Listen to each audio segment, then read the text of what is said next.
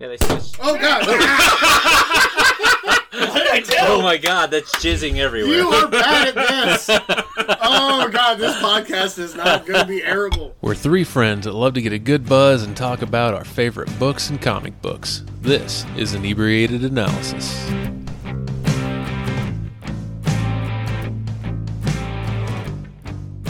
Holy shit! Welcome to another episode of Inebriated Analysis. I am Shane, no nickname today, Thomas. I'm TJ. I am the knight. I am vengeance. I'm super fucking stoked for this. I'm Mark. I have a Ninja Turtle beer.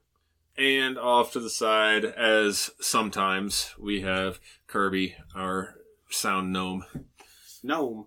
That's he's a goblin. Goblin. Like he's very more. I feel like he's more you decided chaotic. Okay. Yeah. Our sound goblin, Kirby. But it is a solid beard. I feel like that's more gnomish. Beards have, you know, gnomes. Beards have gnomes? yeah. Beards do have gnomes. We all love David the gnome, David the beard. As I yeah, no, uh, it doesn't. Goblins can have beards, man. Make Can they? make up your own canon. oh yeah. I'm I'm revisualizing it now in my I head. prefer Goblin just because Goblin energy. Because he's goblin these All right. nuts. That's Ayo. uh, Mark, what book are we talking about today? We are talking about Batman Year One. Someone is excited. Oh my god, I'm tired of being the guy who hates everything on this fucking podcast. Uh, I'm so excited. It's so good. It was very short, which also means I was able to read it in like four hours and not stress out about the next book we ever read. So So the drink we have to go with Batman Year One is a dark and stormy because Batman is dark and brooding, like, and he is the night. So the dark and stormy also uses ginger ale or ginger beer, and Bruce Wayne normally doesn't drink. If he and does, Bruce Wayne is a ginger. if he does drink, he will typically mix it with ginger ale so that he can not consume mass quantities of alcohol, so he can stay sober, so he can fight crime. So for today's dark and stormy, we have some lime juice, we have some uh, George Bowman rum, and we have a little bit of ginger beer. So is this because I'm a, s- a- like a simple bitch that when I drink this I want salt to be around the rim? Because this just tastes like a kind of like a margarita, like American margarita. Yeah, it's pro- the lime. I mean, the lime and the ginger are definitely going to And the do that for you. Oh, right, it's tequila though. Yeah, Yeah. I'm very basic. I don't even know what the fuck's in a margarita. So, I mean, I could see that. I, I don't want this one salty, but I could see how somebody Yeah, would, would want some salt with their lime. That'd be good. Be down with that. Dope. Good so, enough. so it's it, this again. We're we're drinking this on on a cold day. It was actually snowing today. Um, this I think is better for a summer night, a hot summer night. It's kind of a refreshing drink. Also, what was the alcohol content of this Ninja Turtle beer? Because I am definitely a little more buzzed than I should be, having only drank half of it. So that is an imperial stout. Uh, th- uh, this was our pre pre-game beer that we had called Shell Shock, which you, you might recognize from the last episode when I was drinking that. Uh, it is a ten percent ABV oh, that that tracks. imperial stout. that makes sense. I feel like there's something that psychologically goes on when you drink something like a beer and it's higher alcohol. It's almost like it sneaks the alcohol in and you Well, get because I drunk drink faster. it, I, I, yeah. Especially because I drink normally, like especially when I go out to the, like the bar or whatever.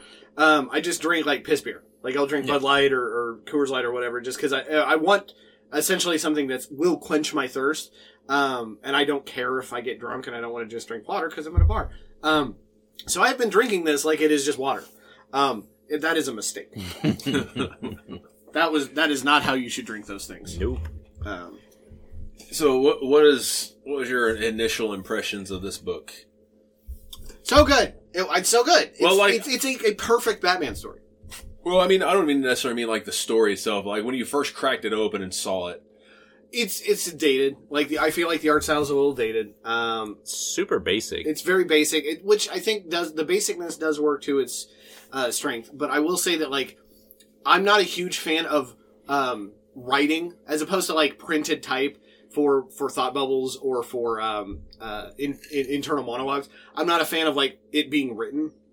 And in this, you you get the internal monologue of both uh, Bruce Wayne and Jim Gordon, and so they do have like different styles to identify which one is thinking. you don't usually like that? Is I don't because it's really fucking hard to read, especially the the further back in time in comics you go.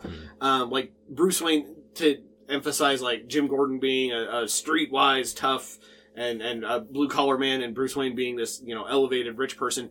Bruce Wayne's inner monologue is written in cursive, and cursive is fine, and but cursive in tiny print that someone then has to tiny print when they they do it, and then it gets mass you know publica- uh, publicized. Um, never really is that clear to me. So there are definitely sections of Bruce Wayne's um, inner monologue where I had to either reread it or I misread it the first time because the the words just were too smushed together.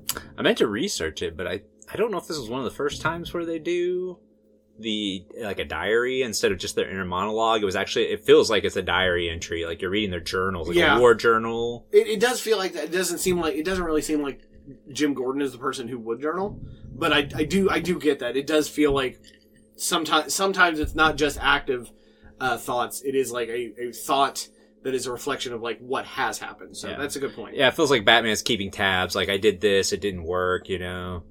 Oh yeah, Batman has stacks of like Moleskine uh, journals. Yeah, I liked that. I thought that was kind of cool because it was different than the normal internal monologue that you get in a Mhm. comic. So I thought that was kind of cool. Yeah, I when I first opened it, I, I was kind of afraid because my initial impression was V for Vendetta. Yeah, Like the the That's artwork, kind of like I look. It's a little, it, a little. It's like if, if the art from V for Vendetta was the rough draft for this. right. Yeah. Like right. I think this is a little bit better. It's a little more colorful. It's a more little clearer. dynamic. It's more clear. Yeah, Yeah. yeah, So, but at that first, I opened the book. I'm like, oh, man, is this going to be another? V? Like, I was like, it's probably not. It's Batman. Like this. This is Well, without looking it up, I think they came out roughly the same year, same decade, if nothing else. the the color palettes are very very similar. Yeah, like they use a very lot of the same shading, a lot of the same colors. Yes, um, loved it. I loved every aspect. I loved everything. Like there are a couple of nitpicks I have about this, but for the most part, this was so good. And again, like I said, I'm tired of being the guy who just poops on everything. Oh my, no, my no, my notes are not in order. Oh, Fuck that's me, a struggle. ass. The Oh, struggle Lord. of the ADHD brain, folks. Oh crap, me crab baskets. Okay, who wants to go for? Who wants Well, to start you, talking? while, while you? I- organize your thoughts, Yeah. so th- this story starts off with Jim Gordon coming from was it Chicago? Yeah, Or Yes, he's, yeah, he's coming from No, Chicago. Right. going to Gotham. He's gotten a new job, and they hint at like there, there, there's a hint as if he has done something wrong in the past. He's gotten in trouble somehow, like you know, administrative trouble, you know, whatever. Like he's got he's got a mark on his record. Well, so he And- he he he references specifically that um, the next time he investigates a cop, he's going to do it the right way or whatever. So it seems as though like when he was in Chicago, he was still the Jim Gordon we know, um, which this actually kind of makes him not the Jim Gordon we know.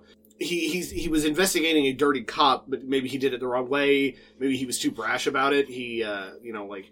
Instead of following procedure, he just like beat the shit out of the guy. I don't know because Jim Gordon in this comic is a badass. Okay, may, maybe I missed that part. Like, I felt like there was some background information on Jim Gordon that we I didn't get or I missed as I was reading this because it felt like he had a mark on his record. Like he had done. It's like he like thankfully Gotham is willing to give me an opportunity.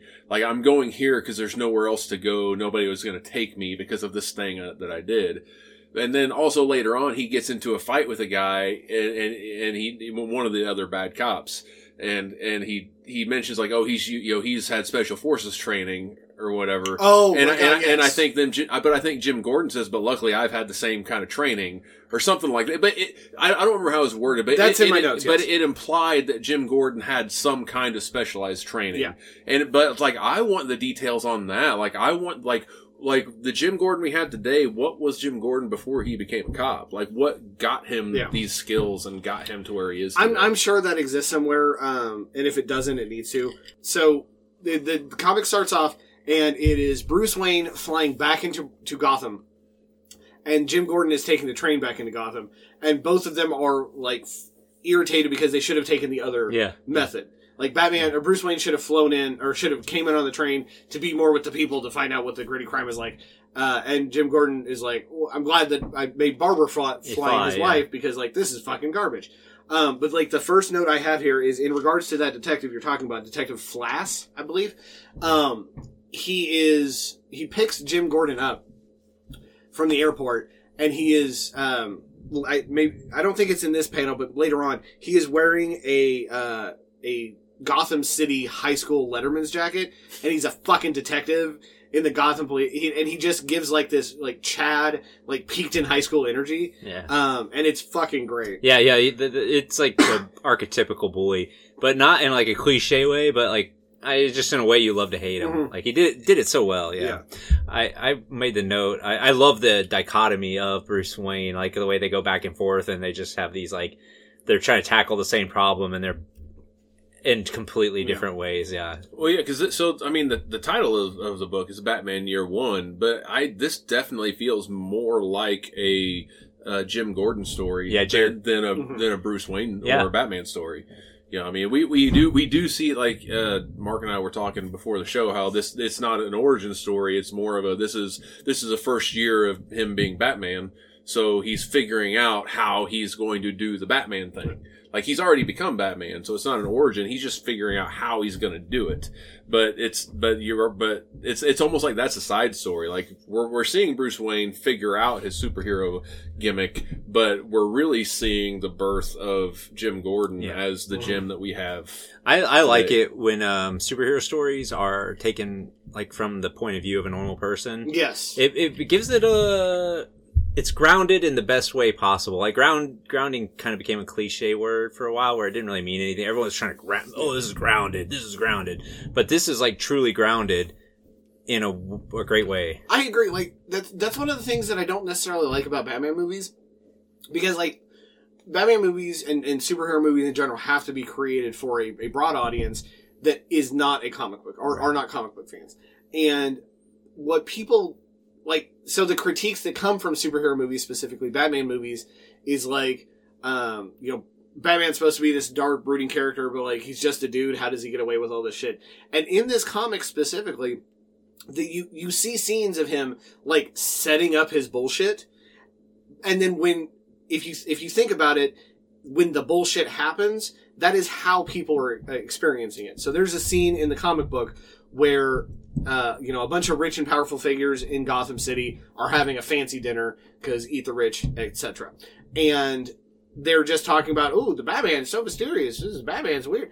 And then the side thing that's happening, like in alternating panels, is Batman is taking, like, systematically taking out all of their drivers and all of their, their bodyguards and stuff so he can set up some floodlights and, and just, like, scare these people. Like, he is, Batman is extra as fuck. And the whole thing is Batman just setting up some floodlights, dropping a grenade, and cutting the power, and Batman just sending a message. Uh, the message is roughly, ah, you guys, you bad guys, I'm, I'm gonna get you. Yeah. And so all these rich people, their only interaction with Batman is him cutting the lights and then saying, I'm gonna fucking get you, and then bouncing. Yeah. So the way that normal citizens interact with Batman is that he is this mysterious fucking figure that like dresses in all black, shows up, beats the fuck out of people, and then leaves. Yeah. So when, When they're normally in control. exactly They control everything and now he's Yes. controlling something. So you know, when we see it as a, as a movie goer, goers, you know, we see the internal struggle of Bruce Wayne, Yeah. how he's still sad about his parents dying. But citizens in Gotham just see big dude show up, beat the fuck out of people, and get the hell out of there. Sometimes getting shot and then still running away. So I, I like that this does it does kind of ground it in in what you were saying. Um, that we get to see that, but if you look through it from the perspective of like, you know, when when Batman is actually just interacting with the citizens of Gotham, then you you get to see kind of how Batman gets away with the bullshit that he gets away with. yeah. Um, in like there, I think it's like chapter three where Detective Flass is is discussing, um, you know, they're starting to put for, together a task force for Batman and, and how to get him. Uh, Detect- Detective Flass does not describe him as a man. Like he has wings. He Yeah, yeah, he yeah. That was great. Yeah, I love the psychology of that. Like it Mhm. really affects people like that. Yeah. Yeah. Which to that point, like, bats are not fucking scary. Yeah. Well, I guess it depends. I like I understand childhood trauma and everything, but like bats aren't fucking scary. Yeah. A bat is not scary. I, I'm not scared of bats, but I know people who are. So Like I'm I'm scared of birds, but like I'm scared of birds because they like have precise flying and maneuverability to like claw my eyes out. yeah, Bats don't. Now, in the scene in which Batman has developed son- sonar technology to like draw all the bats to him and shit, that's fucking terrifying. Yeah. because that's a bunch of flying Yeah. rabid weasels. yeah. But uh, what it was that the swarm? I Yeah. think we're all like like uh, what is it? We're like genetically like Yeah. subconsciously afraid of swarms. So yeah, that's a great mechanical. There's a lot of things I like about this comic. Yes. One, I love that Batman fucks up all the time. I love that. He's so bad at It- it. it's so exciting though because like when he does everything right, it's just boring. That's what happened to Superman. Like every time Superman ran into a problem, he had an ability to help him overcome that problem. and It just gets boring. But like the fact that he's like struggling to figure out how to become Batman makes it like you just on the edge of your seat the whole time. I love that he doesn't have any gadgets for the most part. I mean, he calls the bats in Yeah. later, but for the most part, he's like, I, what do I do here? You know? Well, I mean, he's got the he's got batarangs and he's got like in the ch- in chapter four he's got like the bat fucking paraglider. But basics, they're like basic They're- shit. they're They're, not like basic they're not like yes. uh specific. Like in the comics, he always has a thing for Yeah. a thing. Like yeah, yeah, shark there's no spray, or shark repellent. Yeah, Yeah, yeah. Yeah, well, he he hasn't he hasn't had all those encounters yet to develop that specific niche tool. I Mm-hmm. mean, the first time he really we see him do anything, he just goes and walks through the red light district with the with the jacket on, like he he, he cuts his face. He's like, well, maybe I got to cut on. The No, side no, of my that's face. just fucking stage makeup, dude. Yeah, well, You're not- Yeah. Bruce Wayne does well, not cut right, his Well, whatever. He he he marks his face up. It's like, well, I don't want somebody to recognize me right off the bat. But like, he doesn't have a costume yet. He's just putting on make himself look like he's cut up a little bit or something to take Yes. away from what he looks like. I love I love too that the um so no gadgets and then I love that like like in my mind like Batman would never be able to work with Gordon because Gor- Gordon's like a straight lace Yeah. like by the book cop like I think when when we're talking about like how he got in trouble with Chicago I think it was more politics. I think maybe he was being too by the book and he's like I need to be better at politics so I can get these dirty cops off the force you know? I probably was too by the book and that's what got him kicked off the force there. But um I love that they set up a scenario where they could be friends, but it's the most believable scenario that could possibly exist. Like it was like somebody did the calculus on how could you get some like a, a vigilante and a straight laced cop to actually work together, and I feel like this is the story. I, I, I don't know. I, I've always considered Commissioner Gordon as like someone who, I don't know. I, I like the, the alignment grids of D and D, which I know you don't play D and D, but just in general, the But I know them. yeah, the the idea that like Batman in as a persona is like neutral evil, um, as as as criminals understand him, but Batman as a character and and Bruce Wayne is lawful good. Um, like he has a very s- strict set of laws. Sure. And, and things that he d- he does are clearly lawful good. Like Brother Eye, the idea that like he monitors everyone at all times over, over the whole world, despite privacy and, and morality, that is a very lawful good thing to do. Uh, I'm going to do the good thing, and I'm going to enforce the laws regardless of whether or not you give. But shit. they're his laws. exactly they're his laws, and I think Jim Gordon moves more towards neutral good or chaotic good. Really? At, yes, because he he starts this comic very lawful neutral. Like everything is we're gonna we're gonna follow the laws, we're gonna do it by the book. And then he immediately watches Detective Flash beat the shit out of some people for no reason. Um and shortly after that, he gets because of how he is being lawful neutral, um Detective Flass and a bunch of people beat the fuck out of him. And then Jim Gordon, who, you know, lawful something, maybe not lawful neutral, maybe lawful good.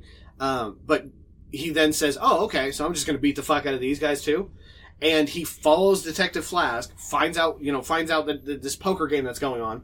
And that is specifically where Shane is like, you know, in, in the Detective Flass beats the fuck out of people for no reason. He mentions the Green Beret. And then in this one I'm talking about where he follows him to the por- poker game to get revenge on him. Um, that's where he, he squares off against Detective Flass and says, it's been a while since I fought a Green Beret, but it's, he's gonna need a handicap and throws Detective Flass a bat and then beats the shit out of a guy who's like six six and played football clearly because he had a fucking uh, high school jersey or high school jacket. Uh, beats the fuck out of him while he's wielding a bat and then strips him naked and leaves him cold in the snow. That is not someone who is at that moment lawful because he's breaking a law to do that. Yeah. Um, and I would say that there are definitely certain aspects of how he interacts with Batman um, that move towards just doing the most good possible. Yeah. Um, you know, towards the in, in the fourth chapter when he actually encounters Bruce Wayne in his Bruce Wayne persona, um, which we'll talk about here in a minute, I'm sure. Um, he he makes a point to say, "Oh, my glasses are off, so." I can't see anything without my glasses on, but you should probably get out of here. Yeah. I think I think like what ends up happening is like I think uh Jim Gordon ends up starts off as like a lawful good. Like I think that's honestly I think that's why he got kicked off the Chicago court. Uh it was just too good. Yeah. Like he did something to offend somebody. But I think he uh starts I think he makes his own law, and just like Bruce Wayne makes his own law, they just don't necessarily Yeah. line up. And like I feel like this They story, do kind fi- of meet each other in the middle. yeah, the they find this. that gray Yeah. area where they can overlap, and I feel like this story does such a brilliant job of like m- manifesting that. Yeah, I, I would say that I, I get the lawful good vibe from Gordon, but I think he merges into a neutral good where Yeah. he, he he's neutral good because he he he understands that there's two sides of good. Like he, he understands there's a lawful good and a chaotic good, Yeah. and that you need both sides. So like in his day to day life, he functions in a lawful good, but he knows Batman's out there doing the chaotic good thing. Yeah. Well, even and- the way and- he handles- he's yeah. intermediating between that. Even the way he handles Flash, he gives him a bat. So he's not really assaulting him. He's letting Flash assault him, and he, and he turns into a defense thing. Yeah. It's kind of brilliant, Right. like way to still kind of maintain a lawful good. Well, and also the idea that like he gives him the bat and then beats the shit out of him, knowing that Detective Flash will never say anything because he Right. ass beat by Gordon. And Yeah, with a handicap. Yeah, handicap. it's brilliant. I love it. But know, that's the kind of that right there is why I want to read or see the the real Jim Gordon like origin story. Like where where did he come from? Like be careful like what you wish for Yeah. because the show Gotham, yeah, I know is that, I- and it was really good for like a minute. right, but like even like the like Penny like I want a Pennyworth show, Yeah. but of Gordon. Like what what was he before he was a cop? Because if this guy has if he's fought Yeah. Green Berets before, wh- where did you fight Green Berets and, And again, why? I, I think And- that is what Gotham was, and, and I liked Gotham. I liked that Gotham started out uh, the way Gotham started out. But the problem is, um, everyone's like, "This isn't a Batman show," and then it was, "Oh, people like Batman. This is a Batman show now." And here's Poison Ivy, but as a kid. That's weird. So we'll just age her up for no reason, and now she's an adult Poison Ivy, but there's still this weird like sexy, but she's 16, so that's weird. So we should make her sexy, but she's definitely like still being sexy because Bruce Wayne's in it, and Bruce Wayne's a 16 year old, and so Bruce Wayne as a 16 year old has to find Catwoman sexy. So like they're that's the thing, but they're still fucking teenagers. But that's okay because Poison Ivy's like 30 now. That's how God. And then also Joker shows up, but it's not Joker. But then Joker has a twin, but it's also still not Joker. But he takes his fucking face off like Joker. it was so weird. I only saw like one or two episodes of Gotham. I actually saw the Joker one, and I was like, I'm glad I don't watch this show. I And really, saw I, really episode. like him because he was in uh, fucking Shameless. No, I think he's a great actor. and he was in the Star Yeah, Wars no, he game. did a good yeah, job. no, oh my god, I just thought the writing was like, it what? was very bad. And fucking Harvey Bullock was the guy from um, that one uh, sitcom, and he was also in Blade. He's in Blade. So let's just The bring new this to a fucking halt. So yeah, um, so uh, do you the in in the show Gotham? The guy that played Harvey Dent was also in the Blade movie as like Deacon Frost's like second hand. Tangents are great because I've had ten percent beer. Mm. What else do you got? What else are your notes? Let me pull up my Okay, notes. so no, uh, Batman Begins. So the movie, like I think, I feel like Batman Begins. Like I feel like nobody could commit to this story, but it would be a great movie because I think this would be a scary movie to make for producers. Mhm. Like the, it's so grounded that like. Uh, it doesn't have the excite some of the exciting Batman elements. So I Yeah. feel like Batman Begins was like a ramped up version of this to like Yeah. try to appeal to everyone who knows like Adam West Batman, all the other iterations of Batman. We still have everything everybody else likes about Batman, but we all, but it's all at the same time they were trying to capture that Batman Begin, Begins story. Um, but I feel like this story would be really awesome if they could, someone could pull it off as a Batman movie. So I was telling Shane about this, and he hasn't seen uh, Patterson's Batman. But this Patterson's Batman is is like year two Batman, Mhm. and it feels like you could read this comic and then go straight into Patterson's Batman Yeah. because Patterson's Batman they they don't really tr- like the cops don't really trust Batman, Right. but they still let him go Yeah. in, in the crime scene, and it, it does feel like if they were to make a prequel to that. That it would be this, and I think they could get That's away with point. making this for like sixty million dollars or some shit, like a very low budget Batman movie yeah, I, I agree. that ends with oh, and the Joker is. Meh." But they did that in Batman Begins already. They- They, yeah. they, they stole so many great moments from this, but they couldn't commit to the heart. Like they had to add Ra's al Ghul ninjas. and ninjas, Yeah. and they had to add and Scarecrow. uh, I, f- I keep forgetting that Scarecrow was in the first fucking Yeah. Batman movie. They added so much because they couldn't trust this kind of like excellent storytelling. Well, not not to launch something. You know, they were trying to compete at that time with Spider Man and. X Men. So But that's kind of the best competition is go to another direction. Yeah, you know, yes, I, I agree. But when the market's saturated. Well, and if you if you did that story, I, I feel like that would. And I know DC it tends to be darker than Marvel and whatnot, but like doing a darker, grainier, like th- I feel like if you were to make this into a movie, you should do like old school. You know, like make it look older and rougher and, Yes. and darker and grainier. Like I don't, you gotta Like- you gotta watch Patterson's Batman. Eh? yeah, and and like I had like I haven't heard bad things about Patterson's Batman, and I intend to watch it. It's just three hours. It's like three hours of I get- fucking movie. Well, and also I like it's the it's hard for me to separate him from Twilight. Like that, I know, I know. you mean it's hard for him for you to separate him from Cedric Diggory, you son of a bitch.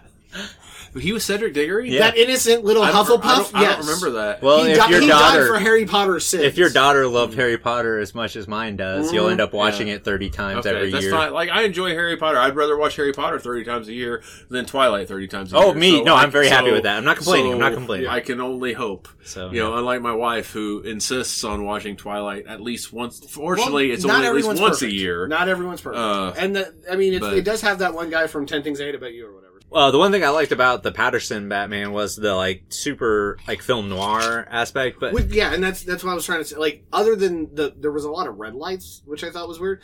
Um, but but that's kind of what Shane is describing, and I think that's yeah, why. the gritty noir. yeah, the gritty noir. Yes, it, it, absolutely. it does film like it. It looks like it is filmed. There is some like CG bullshit towards the end of Yeah. it that every DC movie seems to have, but um, toward at the very beginning, it it is a very like pale, bland movie. Yeah.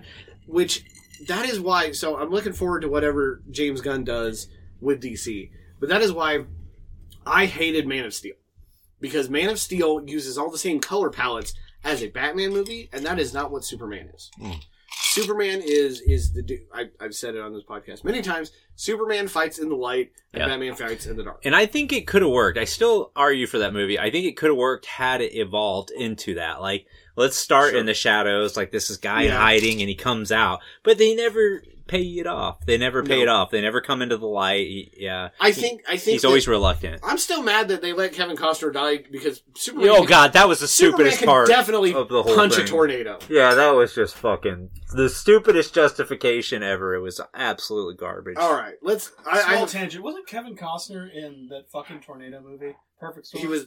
Oh, he was. That's in an Perfect obscure- Storm, but not. Twi- I thought you were going That- to say Twister. Yeah, I was thinking Twister. No, no, no. That was. Uh, no, he was in Twister. It Oh my god, uh, not Bill. Bill. Yeah, Bill.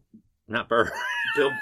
No, Bill Paxton. Bill Paxton. Yeah. Because he's the only person. God to be rest killed- his soul. He's the only person to be killed by an alien, a Terminator, a Predator, an Avenger, and a tornado. Or maybe not a tornado, but uh, he was killed by an Avenger. Which Avenger? He was killed by uh, Agent Coulson in the uh, Agents of Shield show. Oh, I'm going to count uh, Sh- Coulson as an Avenger. Um, anyway, I was, sorry, I was thinking like, Game oh, is that a over, callback to fucking Twister? Yeah. Yeah, there we go. No. no, that was a count, that was a callback to Waterworld sinking everyone's career. Um, burble, burble. so uh, Batman has no superpowers and yet can kick a tree in half. yeah. Is that just we're just allowing humans to do that now? There, there were some Well, hang on. If you've rough ever spots in it. Seen, if you've ever seen Bloodsport, Jean Claude Van Damme kicks a fucking tree down. That's so, true, but not. That's sci- a movie. That's a, and Which is obviously real. uh. Jean-Claude Van Damme. it's Jean Claude The Van same Damme. shit you've seen over and over and over again. Um, so we were talking about this briefly before the podcast. We're not going to go into it, but Catwoman is sexy as fuck in this. Yeah, she is. Um, and when she's introduced, she is clearly just dominating the shit out of yeah, somebody. she's a dominatrix. Yeah. That is so. I, I never understood like why Catwoman has a whip that wasn't a Cat O Nine Tails. Um, turns out this is why, because she's a dominatrix. So good on her. Yeah, I, I would, I, I, it makes me, like, I loved Batman Begins when it came out, but when I read this, it makes me not like Batman Begins. Like, this was, Yeah. this is better. There's there's definitely like an element of this in Batman Begins and Patterson's Batman. Just like in The Killing Joke, there's there are elements that are used for Batman uh, Dark Knight Return or Dark Knight, yeah, uh, the Dark Knight and things like that. Fuck. Oh, that's strong. Jesus Christ. I know I wasn't ready for it. It's just rub. It's just it's just Just rough. Actually, Ginger I- flavored- actually, I, I ginger made this cold one with with bourbon, but it's, yeah, it's. I've had three mimosas before I got here. I'm gonna be Oh, fucked no. up. That, the current Batman comic run, I think uh, issue 131 or 132 is getting ready to come out. Uh, they they just finished the uh, uh, oh crap, what's their uh, Batman created this robot uh, uh, Safe Zone, I think was his name, maybe or something. Oh, whatever. It, it was a failsafe. Yeah, Batman created uh, this. Batman is the worst at naming shit. Right, right. So, so he created Bat- Bat failsafe 9000. because because and it goes back to the whole when Superman is like, well, you've got something for if any of us go bad, but what about you? Yeah. So then Batman's like, oh yeah, you're right. So he goes back and creates failsafe, which is basically this robot that knows everything that Batman knows. It thinks the way that Batman thinks, and it's programmed so that if Batman ever kills anyone, it will re- automatically register that Batman's gone off the hook Yeah. and will will hunt down Batman and kill him. So in in this in the comic, What uh, kind of has does Terminator not exist in DC? Like Batman built a Batman robot and that activates when Batman kills something. And then how does that not immediately devolve Yeah. into, well, I guess the best way is kill hum- the human Right. race because then Batman won't come. Well, so that's almost what. ha- So, uh, Of course it well, is. no. So the Penguin actually stages his own death because, like, it got to a point where Penguin's like, "I'm tired of being, you know, like the the criminal mastermind. I just want to run a fucking flower shop or whatever. Like, he wants to oh, just open up a shop and just kind of fade away and just live his life.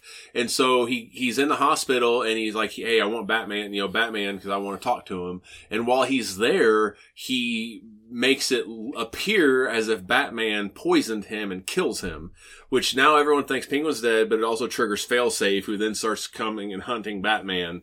And it goes like Batman actually goes and brings in Zur-En-Arrh, uh, the Zur-En-Arrh Batman Yeah, to take yeah. over to fight him, and you have some back and forth there, and it's just this this whole you know back and but but like the Justice League comes in and tries to help fight off Failsafe, You can't but- fight off Batman but, robot. But but it knows, like it, it, it has planned for all of them, and it gets to the point where Failsafe has essentially taken over Gotham, kind of like the way uh, uh, Ultron had taken in Yeah. one of the uh, yeah, yeah, alternate worlds. A- Age Ultron was Ultron. yeah was ruling the world. This this bat Failsafe had taken over. So, but anyway, so this this comic run going away from this wild tangent. The next the next issue coming out has an alternate has a variant cover with Catwoman on it that's just oh so sexy and it, that was quite a tangent. That was quite a tangent, that was quite a tangent for like Michelle Pfeiffer was also Catwoman. Yeah, and- so like it justifies the Catwoman side. Right. I do have a question about that though specifically. Um, I this is why I hate DC Comics. Why in the fuck is this a comic book story or a comic book run where we're coming off of like I don't know year five of we know exactly what happens when Batman kills someone and becomes a bad guy because that's what the the Joker or the Batman Who Laughs is.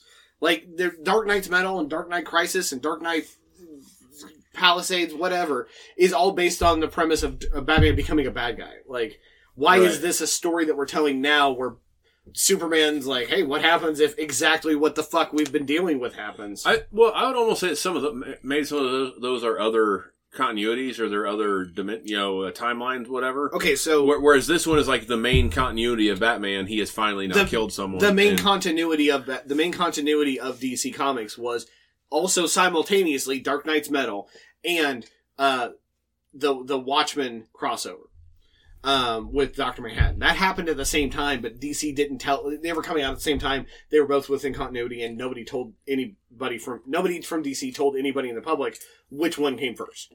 Mm. So.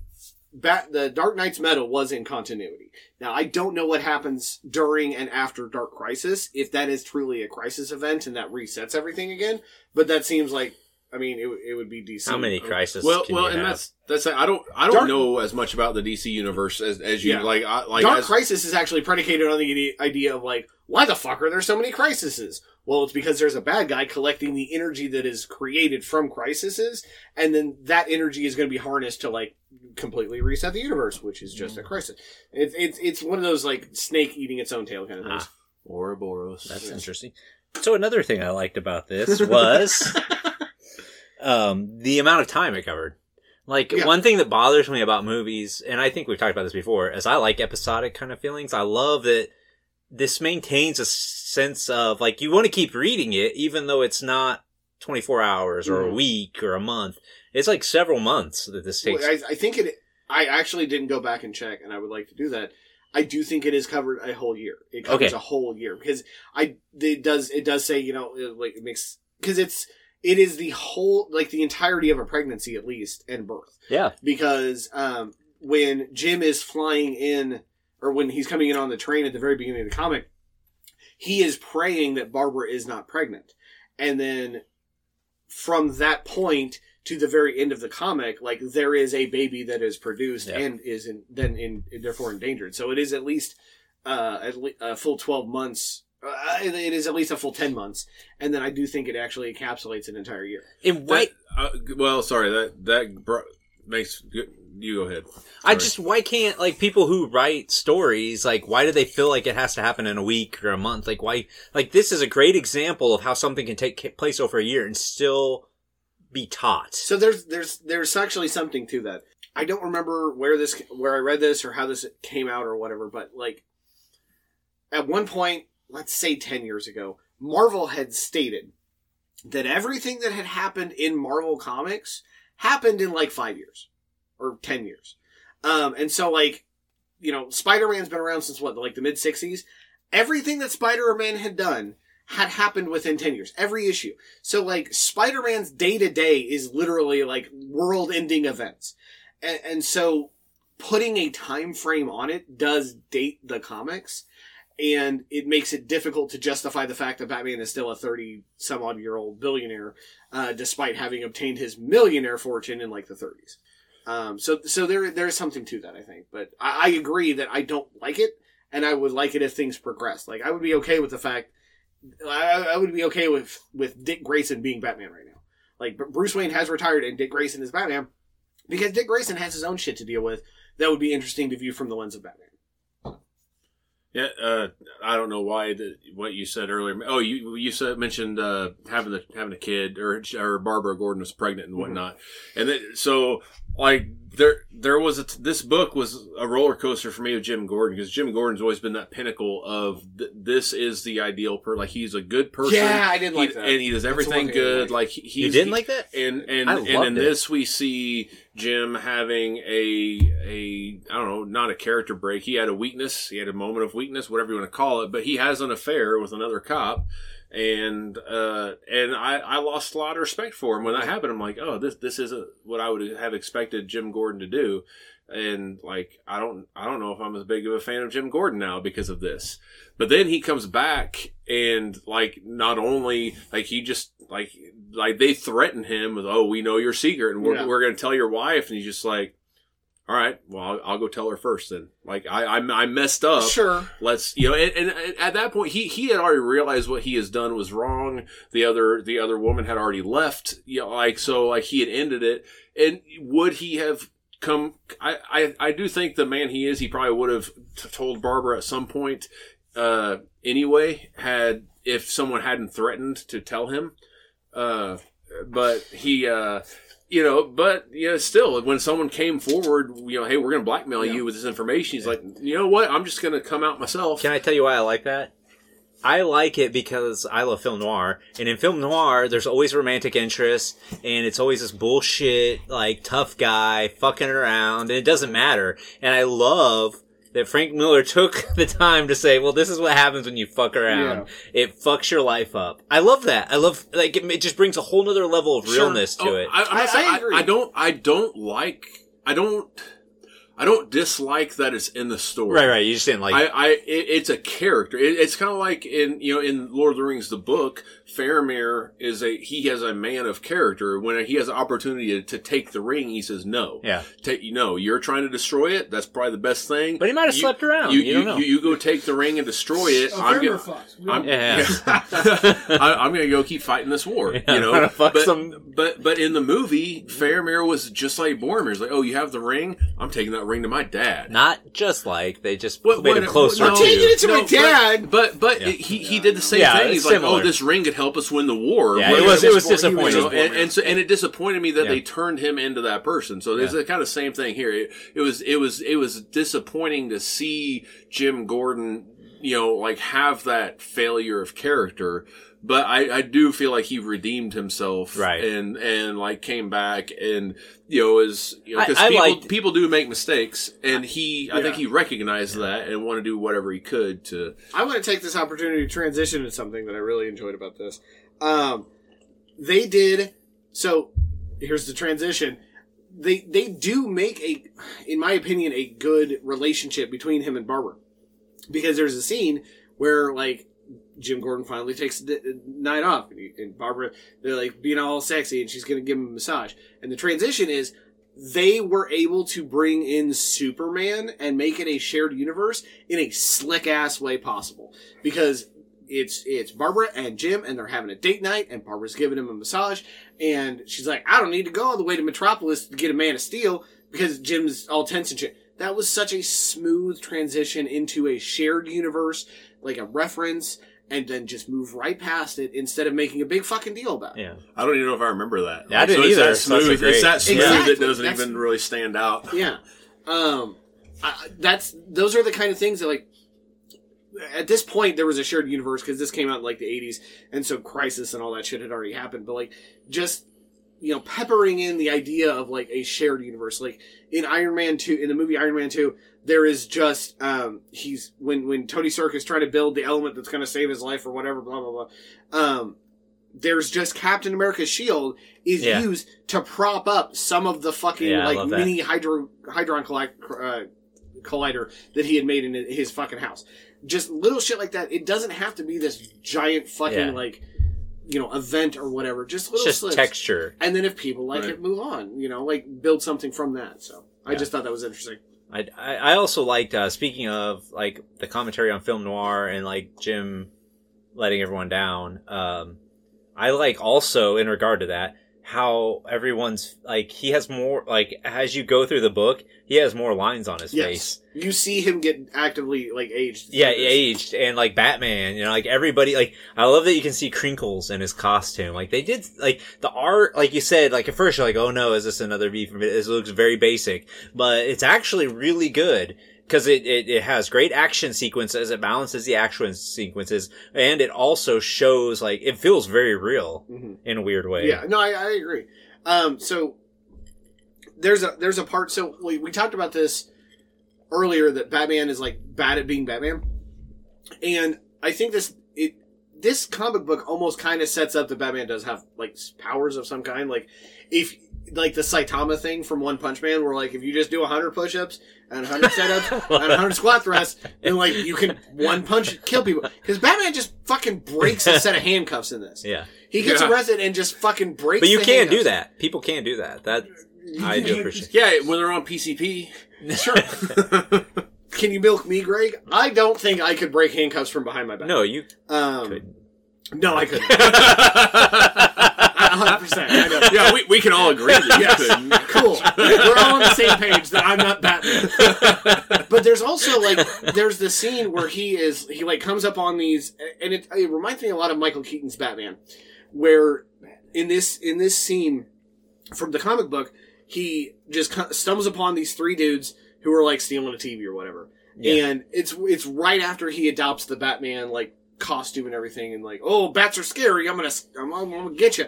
Um, and he's really bad at being Batman because Batman doesn't kill.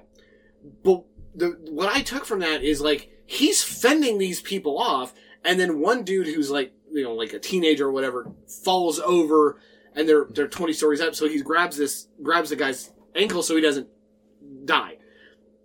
And he's fending off people, like he's fending off two other people, one of which like he notes, you know, probably knows karate or some shit, um, because that's just the generic label to apply to any martial art. Um, and he's not bad at it. He's not bad at being like a, a combatant, or he's not bad at being a vigilante. He's bad at being Batman because he's getting kicked by this dude because he didn't prepare for a guy might a guy might fall off of this this fire escape. If you let the guy go, eh, he could beat the shit out of this other dude, and he could he could stop the two people at the risk of the third person.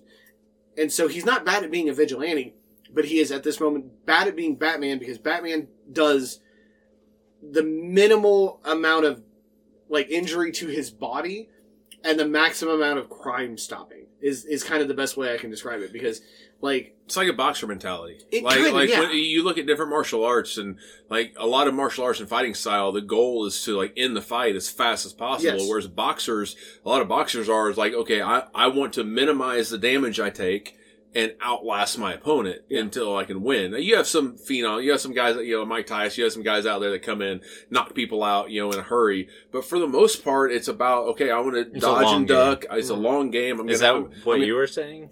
kind of just like so if this were if this exact situation happened you know three dudes stealing a tv or whatever it, with batman year four batman swoops in gadgets or not he like you know goes in there and stops them from doing whatever they're doing and if someone flips over he's able to like lasso that motherfucker tie him off so he doesn't die and then he can go and deal with this situation and so the idea that like he's he is bad at being batman as we know him Yeah. because he still doesn't have the forethought of like all all of these different things can fuck up. How can I make sure that when the, when these How can I account for these kind of when these idiots who aren't as good as I am fuck up, how can I make sure that they don't injure themselves and I can still stop what's happening?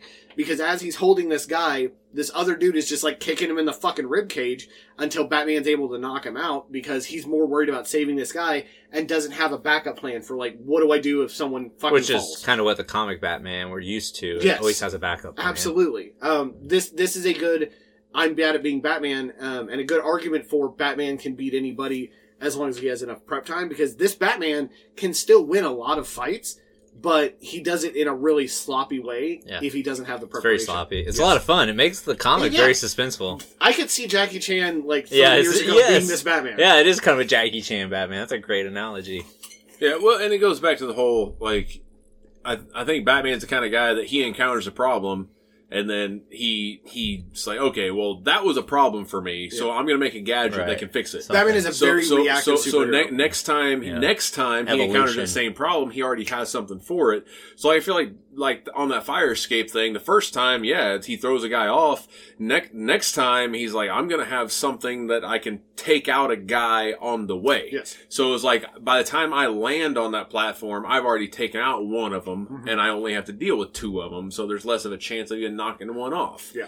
You know, or even he plans to knock one off. Hey, that worked well last time. I knocked a guy off. So like I'm gonna, I'm just gonna knock a guy off right off the bat and and tie him, And tie him off, off. all in one Yep. one swoop. Now we only got to deal with two guys. Yep. You know, so like he he learns and I he he does something stupid. He makes a mistake. He learns from it. Turns that turns that into an advantage on the next time. Yeah. And yeah, Um, this Batman does a really good job of showing that I had a point and then I have been drinking. Um, so there's a point in this ba- in in this in this comic book where um it's it's right after this scene. I think it's it's in response to the scene where he gets um no no no it's it's they're Batman's trying to save the woman.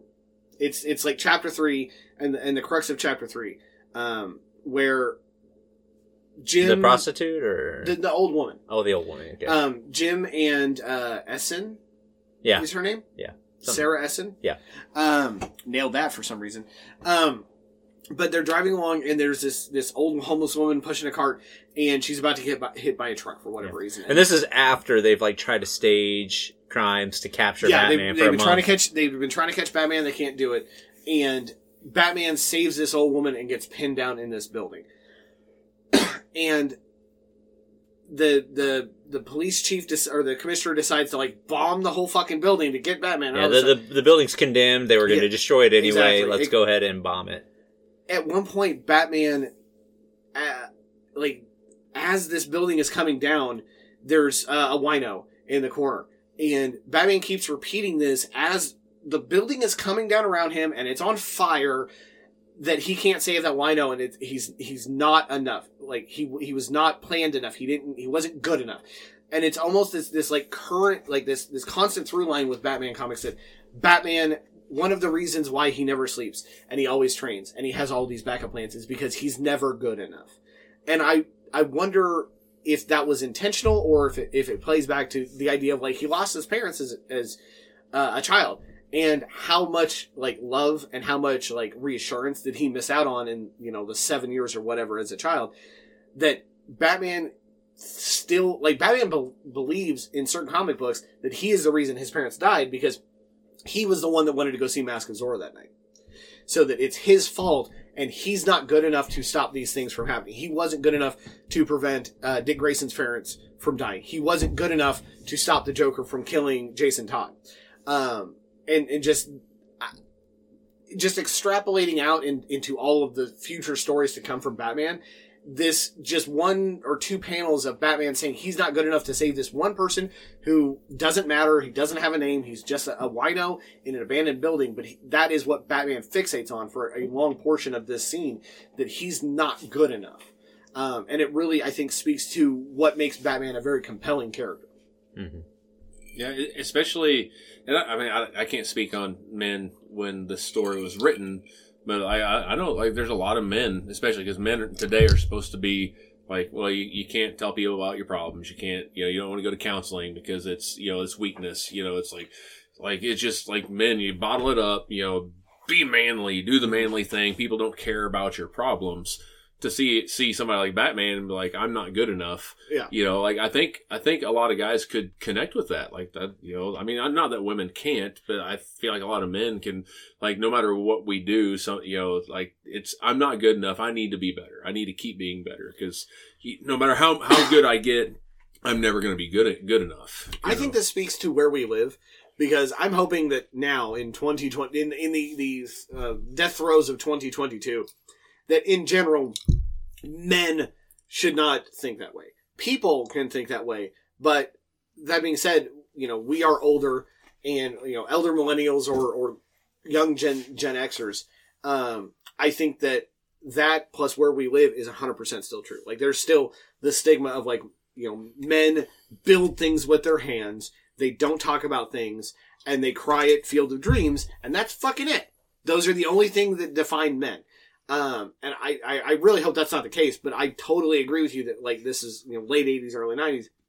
That like, sadly, the story, the people reading Batman back then were probably not the people that needed to hear it the most, but th- that, that you can still achieve things, but have those self-doubt issues, you know, humanizes a character and, and makes people realize that yes, it's, you know, everyone thinks this way. Everyone has self-doubt. Um, and I, I agree that that is a, something that needs to be hammered into people. Right. Well, and I, I think like not only do we connect to it, you know, I, I think there are men that can't connect. It's like, oh well, fuck, if Batman isn't good enough, I'm Yes. definitely not good enough. But on the flip side, it's like Batman is, you know, what, what, granted he inherited, you know, his millions, but he continued to go on and run a company Yes. while being Batman. Like he still went on to do a lot of great and good things. While feeling like he wasn't good enough. So for people out there, like if you feel like you're not good enough, well, that's fine. You you can still do some pretty great and awesome and great amazing Yeah. things, even if you don't feel like you're good enough. You are. I don't know if that's the best takeaway Hey. because like Batman's response is not go get therapy. It's fight crime for like 18 hours a day. And then like sleep for two. Like cause in this comic, Batman is never not fucking Batman. Um, like I, I, I want to bring up the, the scene that I already mentioned about like the floodlights and, and the, uh, the fancy dinner The dramatic. the dramatic, yeah, Yeah. The, Batman being extra tw- for a couple reasons. The first reason is like, Which is a great scene. yeah, it's a very great scene, but it, it explains a lot about Batman and goes in, uh, I think, a lot of different details about Batman that you have to, like, you have to analyze. Yeah. um, the first is Batman is always goddamn Batman. Like, Bruce Wayne is Batman's mask, Right. whereas Clark Kent puts on the Superman mask. Clark Kent, at his core, is Clark Kent. He is a country boy who, who you know, loves his mama, loves Jesus, and loves America. And he's space. he is also space Jesus. That is not. He's he and Goku are space Jesus. But but Clark, like Superman, is Clark Kent, and Batman is is Bruce Wayne. Batman Bruce Wayne stopped being Bruce Wayne when his parents died. Yeah. Um, and so when like you know Batman doesn't go around Gotham and stop you know petty crimes all the time because crime is rampant in Gotham at all the time or all the time. It's a really shitty place to live. It, it's great. It's terrible. Like I can't remember what it is. If it's like a Lego game or something. But at one point, I, I know I've seen, um, like why is Gotham always foggy? And it's like, well, that's one of our main exports. Um, but Batman is Batman all the time, and he spent again being extra. Couple hours setting up like a fog light scene so he could just be like, I'm gonna get you! And that's it. He spent all this time taking out these guards, like putting them to sleep, knocking them out, de-arming them, and then setting up floodlights, throwing in gas grenades, just to like spook some rich people. No, no. The, the only light is the light of whatever fire. There's Well, some kind of he, fire. no, he set a floodlight up. Oh, I thought there was a fire, like where they were cooking some kind of flambeing something, and that was the only light. That in is, the that was also fucking dope. Yes, Yeah. but maybe he was deactivating that flood. That like it was a floodlight from the. I don't remember the scene at all. It's a great scene. It's like where It's he puts good. the fear of God into all the Yeah. rich Is it- and powerful. Is it? I want to say in it's chapter two. I want to say it's before. It's bef- It's like right before Commissioner Loeb like ramps up into the we got to get Batman because essentially Batman just embarrassed him in front of his friends. but my my second point about that whole ass scene is there's a, like a running theory and it's brought up sometimes in Batman comics of and it's brought up in like uh the Marvel like the MCU even brings it up. Um but the idea that like so Batman was the creation of basic ass crime. Like his parents died because the uh, there was a mugger that reacted poorly, and there were crime bosses. Um, and then at the end of this, you know, they mentioned the Joker, but like, um, where do Batman villains like when, at what point in like chronological order do Batman villains start to appear? And this like super extra scene where Batman Oh, is very Yeah.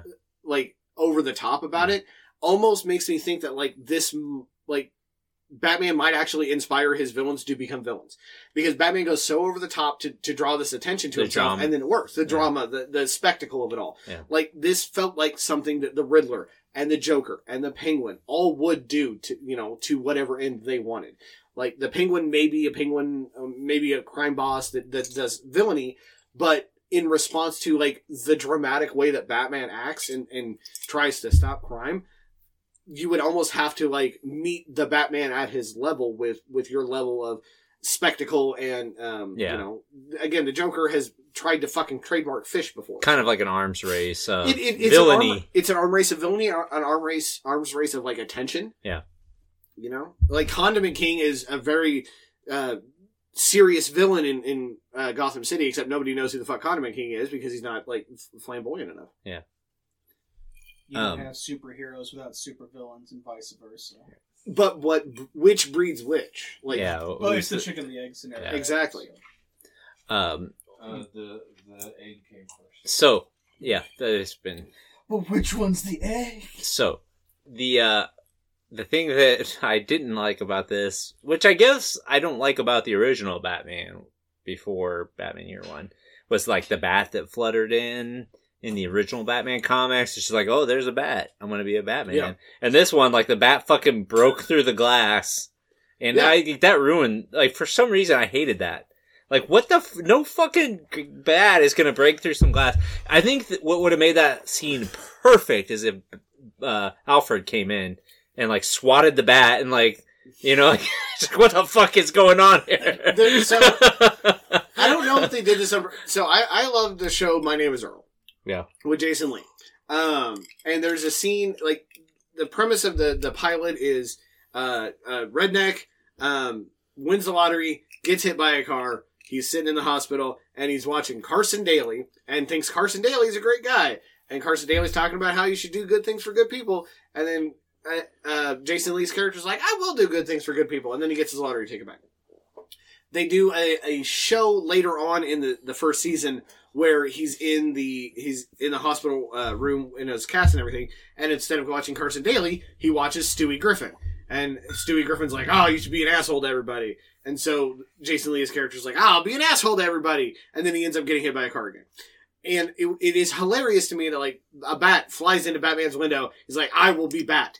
Like any number of animals could have come, in, and this would have been a completely different situation. Like Right. there could have like a goofy ass fucking pelican or some shit. Like Batman Pelican, lives on an island, I think, or A, a pelican peninsula. would have had a, would have had a better chance of breaking through the window. Though. Yeah, yeah, Exactly. Like, like I, I, I've, A wit- I've witnessed birds running into windows, and most birds are bigger than bats. A bat would have went dunk and Yeah. bounced off the Yes. window. Yeah. Well, this is single pane. with a this broken is, neck. This is old, old uh, money. Don't, pane, don't you ad hoc this shit. No, this, this glass was like no, no, it it's was a not. hundred years old, so like all the sand has sunk to the bottom of the window, so like bats can. This was come- destiny, This is the destiny. glass is fluid. Well, that's part. That's part of like Dark. which is also not true. that's All part right. of Dark Nights metal that like there always has to be a Batman, Yeah. which is kind of stupid, but like it's it's part of the lore of that as well. So, so Where's our fucking Batman? well, like there, In we our have- dimension. we actually have a Batman. Do we? in town? in Oh, Springfield, yeah, yeah, 100%. Springfield Batman. We have yeah, Springfield Batman. He, he's got one of the spider. Uh, yeah, those- I've seen him Yeah, drive yeah, around. yeah. I He goes to forgot. hospitals and I shit. didn't I, count I him don't, as a I don't real know. I don't know Batman. if he still lives there, but he lives over there off of Republican uh, sixty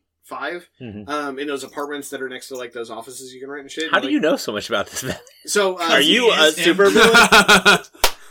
have you ever seen Springfield Batman himself in the same place? My my my boss my boss knows him, and I think might have actually dated him at one point. Um, but uh, no, I, like he has his costume. If, if he still lives in this specific apartment, he has his costume, and he puts it on in the window, Oh. like kind of facing the highway, just to be like a dick. so like you drive by. Yeah, you like you can drive by and see Batman's fucking costume there. I hope he goes and beats up some people. So here, here's No, here, it's- it's well, like here, here, here's what would be uh, like. We get to the point where enough people listen to our podcast that this gets back to Springfield Batman, and he hears this. It won't. and tells us- yeah, it will not. So we we down the door. I'm justice. Yeah, we're in the hey y'all, of I'm justice. Oh yeah, that's another thing. I feel like another thing. The Batman uh, begins. yes. Christian Bale's Batman fucking ruined with that Batman no, voice. I, I, the Batman voice. Like I'll let it slide.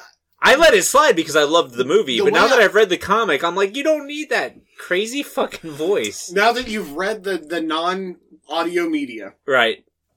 you have you think that Bat- Christian Bale's Batman voice in the non audio media was over the top. Yeah. Okay, I I I'm totally fine with it. I'm I'm I feel like it is again one of those situations where, as the audience, we get to see both the duality of Batman and Bruce Wayne, whereas if a criminal just hears a deep brooding voice, they don't know that it's a ridiculous voice because they don't know what it normally sounds like, and then it also possibly is like played up with voice modulation. Like he's got all kinds of I gadgets if he and could have voice modulated it, I think that would have been pretty cool. It also would have been more expensive to do that for no reason. And I've also heard the voice What? modulation uh, sound effects from like the Green Arrow show, and it sounds fucking terrible. It sounds worse Eh, than Batman It, just. it was okay. I don't know. It sounded good for Bane.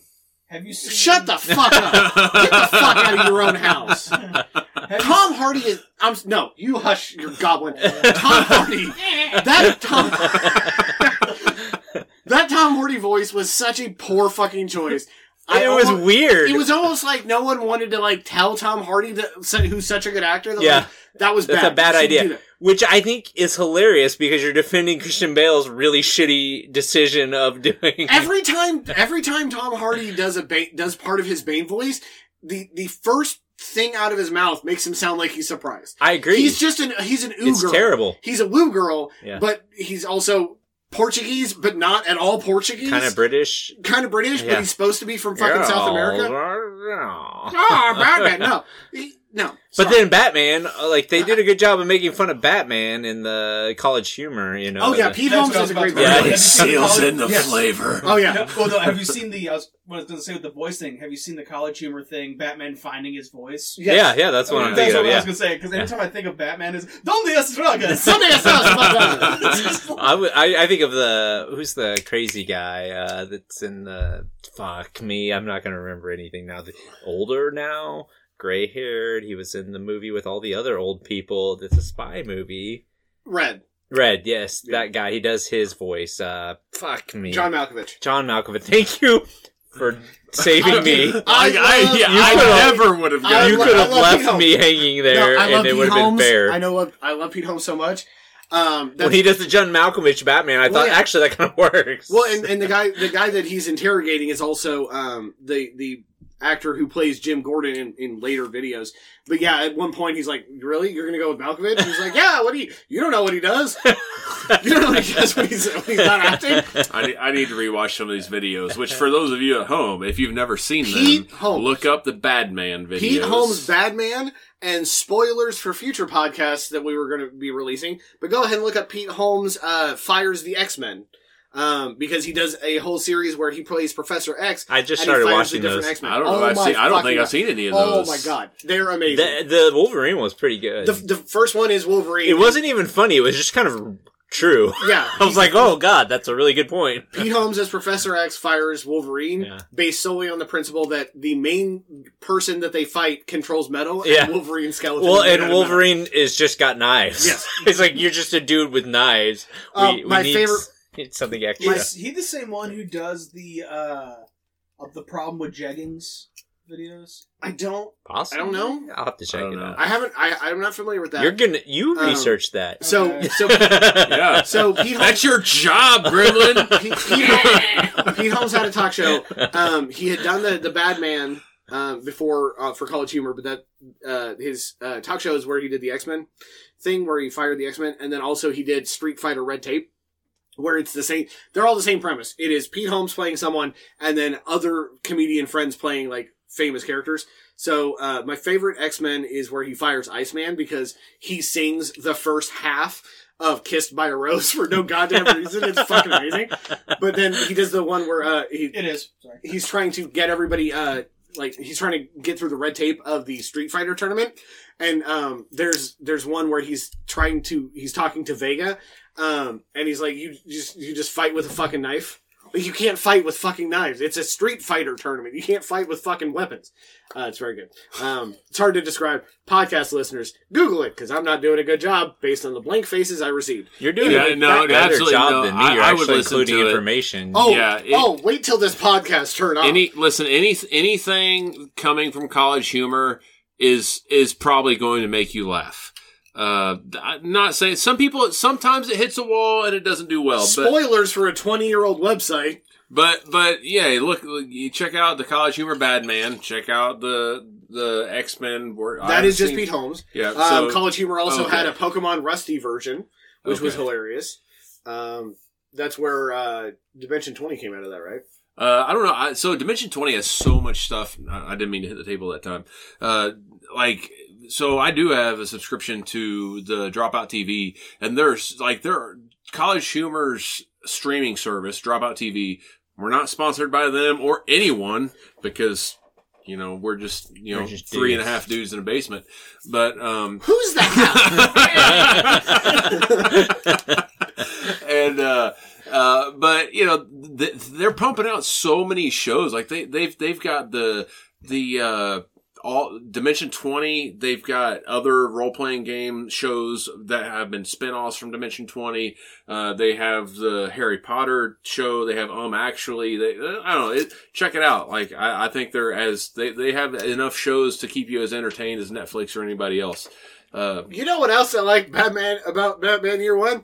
Um, it, there's a- it is how they do it in all three holes in an order that might surprise you. they call so again going back to Batman actually having superpowers. They call back to him kicking a tree because he kicks a goddamn Yeah. stone pillar for some Yeah, fucking. yeah, and yeah. I'm frustrated by that. That's right. Hey, real quick, we're gonna pop open some of this martini and Rossi uh, sparkling Martini wine. Martini and Rossi. Why would we do that? sparkling Shane? wine? But I don't know, because TJ brought it, and No. be- because uh, because Bruce Wayne Right. drinks. Uh, he pretends Pretends. to drink sparkling wine. It's really sparkling water.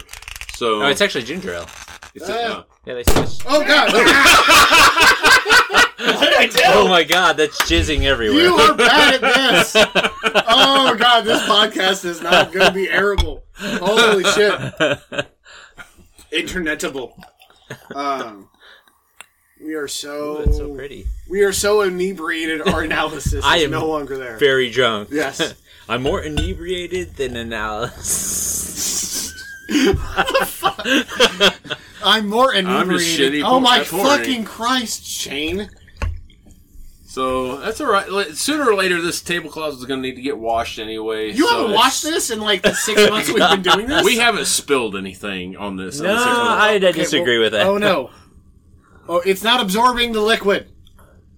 It, it'll be fine. There's no, there's no like live wires. We'll be fine. It- I'm not worried about. I'm, I don't want to fuck listen. up somebody's shit, You- listen, it, we're not going to get Kirby's mic any stickier than he gets it. and that's fine. It's not sticky at all. Thank you. no, no, you own your profession, sir. It is your microphone, and if you want to fuck it, that is fine. But I don't.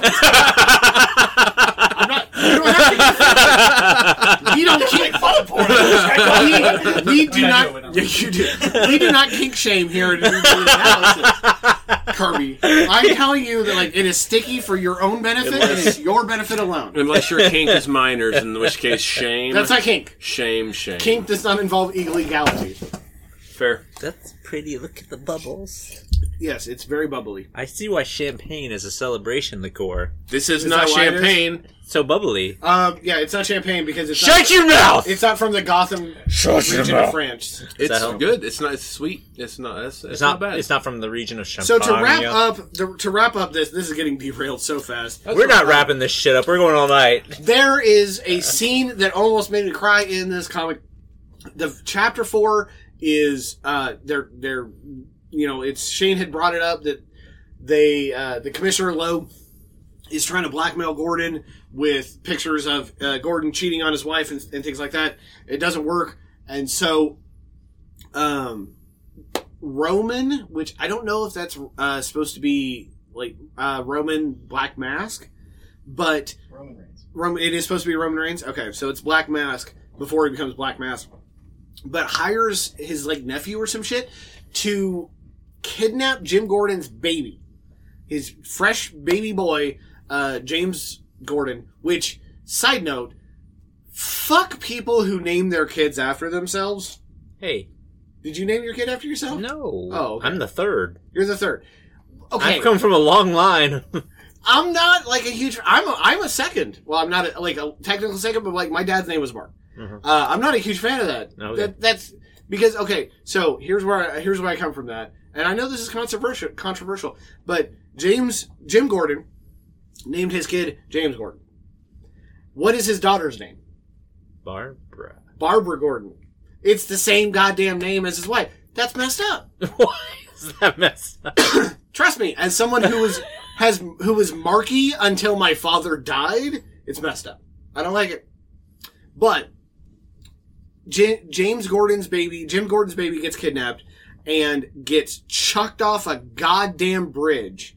And Batman, as Bruce Wayne, dives over the bridge to grab the baby, and that is when Jim Gordon and Bruce Wayne have the moment of like, oh, I definitely know who the fuck Batman is, but I'm not gonna say anything, and that's the reference. this is after Batman gets shot and rode a Multiple bike. goddamn time! Rode a mic- bicycle Yes. to catch up. yeah, uh, yeah, shows up on a motorcycle because Batman Bruce Wayne figures out what the fuck is happening before Jim Gordon does. Jim Gordon figures it out, turns back around to, to get to his apartment complex. That's when uh, you know the bad guy's like, "Ah, I got your baby," and drives off. Jim Gordon chases after him in his car, and uh, sh- again, like TJ said, Jim Gordon shoots Bruce Wayne because he thinks that the motorcycle person is part of this whole kidnapping baby scenario. And yeah, Bruce Wayne just turns to Barbara Gordon and is like, I'm gonna get your baby. I'm gonna get your baby. Steals a dude's bicycle and just rides a bicycle to a Gotham bridge and jumps off this fucking bridge to save a baby. Yeah. Batman's a fucking badass. Yeah.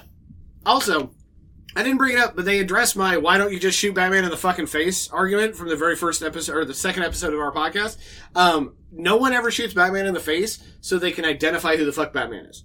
They always shoot him in the chest, especially in this book. They always shoot him in the chest uh, and make a point of like, don't you know, sh- shoot him center mass so we can uh, see his face for identification. So that's why nobody ever shoots Batman in the fucking mouth. That's interesting. I disagree with it. I feel like anybody that's a bad guy that doesn't care about Yeah, bad bad guys don't just care. shoot him in the fucking Yeah, mouth. yeah, yeah. But that that is why that it does not happen in this book. Yeah, but the cops don't shoot him. the cops don't shoot. The cops shoot him center mass so they can identify his body.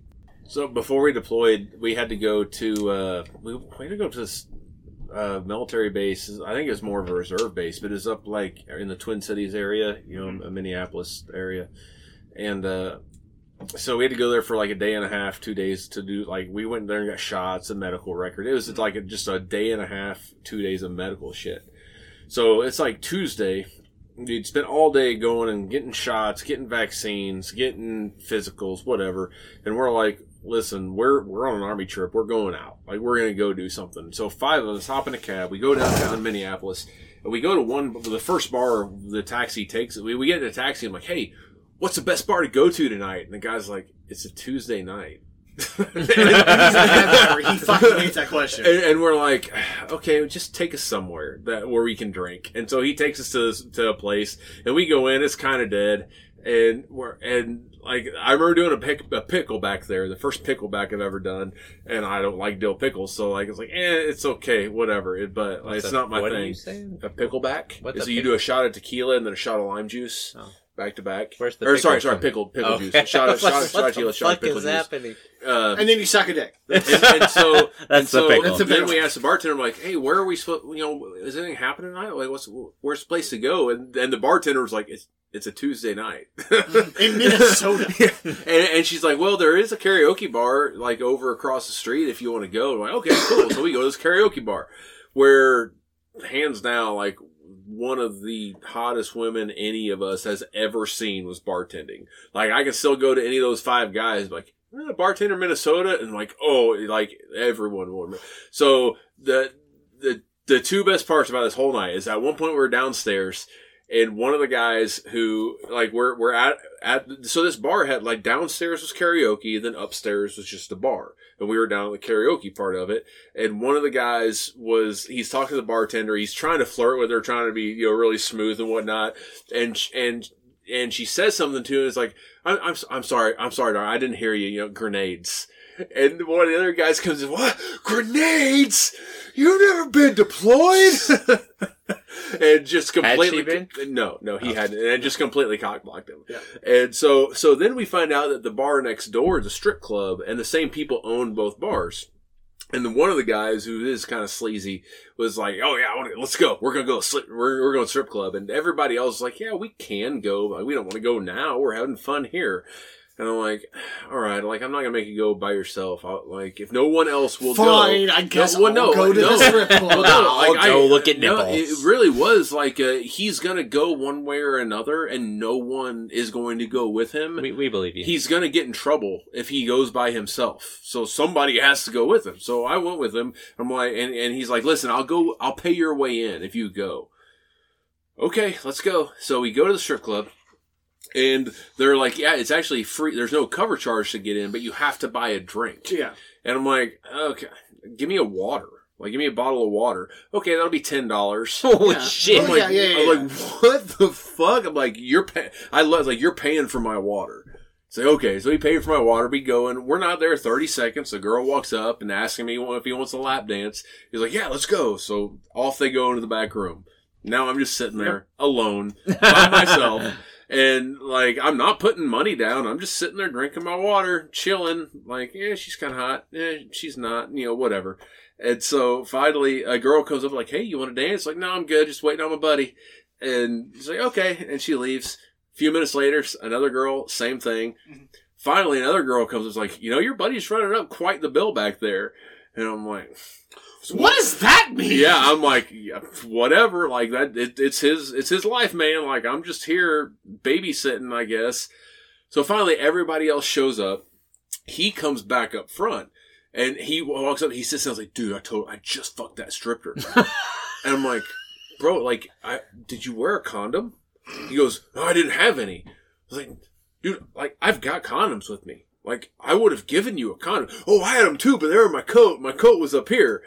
I'm like, fuck, like, dude, you have AIDS now. like like if, if if if she fucked you in the back room, she's fucked other dudes in the back room. Statistically, you just caught something.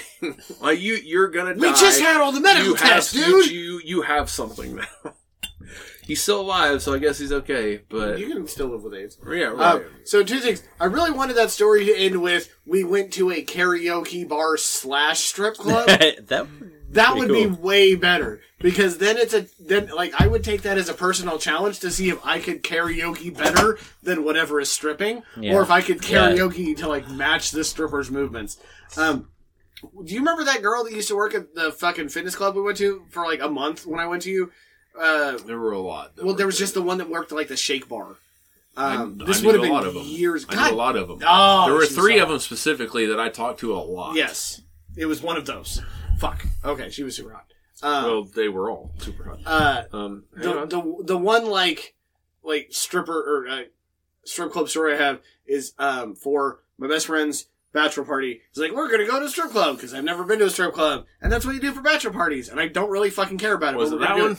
It sure as fuck was. Yeah, I had the huge crush on her. absolutely, I would have married. Her. justifiably. Um, but another friend of mine almost got into a You green met her. card She, marriage she with came someone to a from bonfire Brazil. at my house once or twice. Yeah, it was great. And she, her teeth, she had whitened her teeth so much that in the black lights of the strip club, they glowed. when she looked like a fucking gremlin, it was weird. It was- lap it dances. Shut up! No, we need to go to the strip club in town that has really good steak, and we need to record an episode. I've had I've heard great things about the steak from that. I really club. want to know now. Is that just I am- bullshit? I- yeah, or... that's- Listen, every person I've talked to who has gone has said the steak is really But good. like, That- like, like, I is that seriously- just we- a social contract you sign I something think so. saying the steak's I think good? so because I don't trust Yeah. anybody who goes to that strip Right. club. Like that's the their thing. Like opinion. I feel like we should all get together one day and just be like, yeah, we're, I'm going to go out to dinner with the guys, and then we go there and get do it steaks smoother for dinner. than that. Whatever. I'm gonna go to dinner with the Friday. I got nothing better to do. We're gonna do a podcast on location. Is the correct? Yeah, that that makes it sound like you are going to commit a serial we're we're, we're going to go podca- do podcast research. Here is Uh, my alibi. I am having dinner with the guys. I am having dinner with the human guys. They're human. I, I, I am I am most definitely hanging out with other people. I will be chewing my food with my human teeth and my human tongue. It will be delicious with my human taste buds. with my human friends that are also experiencing the same food that I am. Oh god, I don't know. Hmm. What if it's wrong? Like, what if that's not true? What if it's like, like if you get if you get food poisoning and have to go to the hospital, like you have to tell them where you ate. Yeah, You have to say, like- I heard really good things, Yeah. man. It was dinner and a show. I, I was there specific. I guess.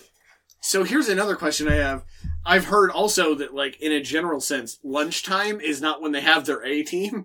So no, no, it's not. exactly. So like, are you going for lunch for the steak, but then you have to deal with like yeah.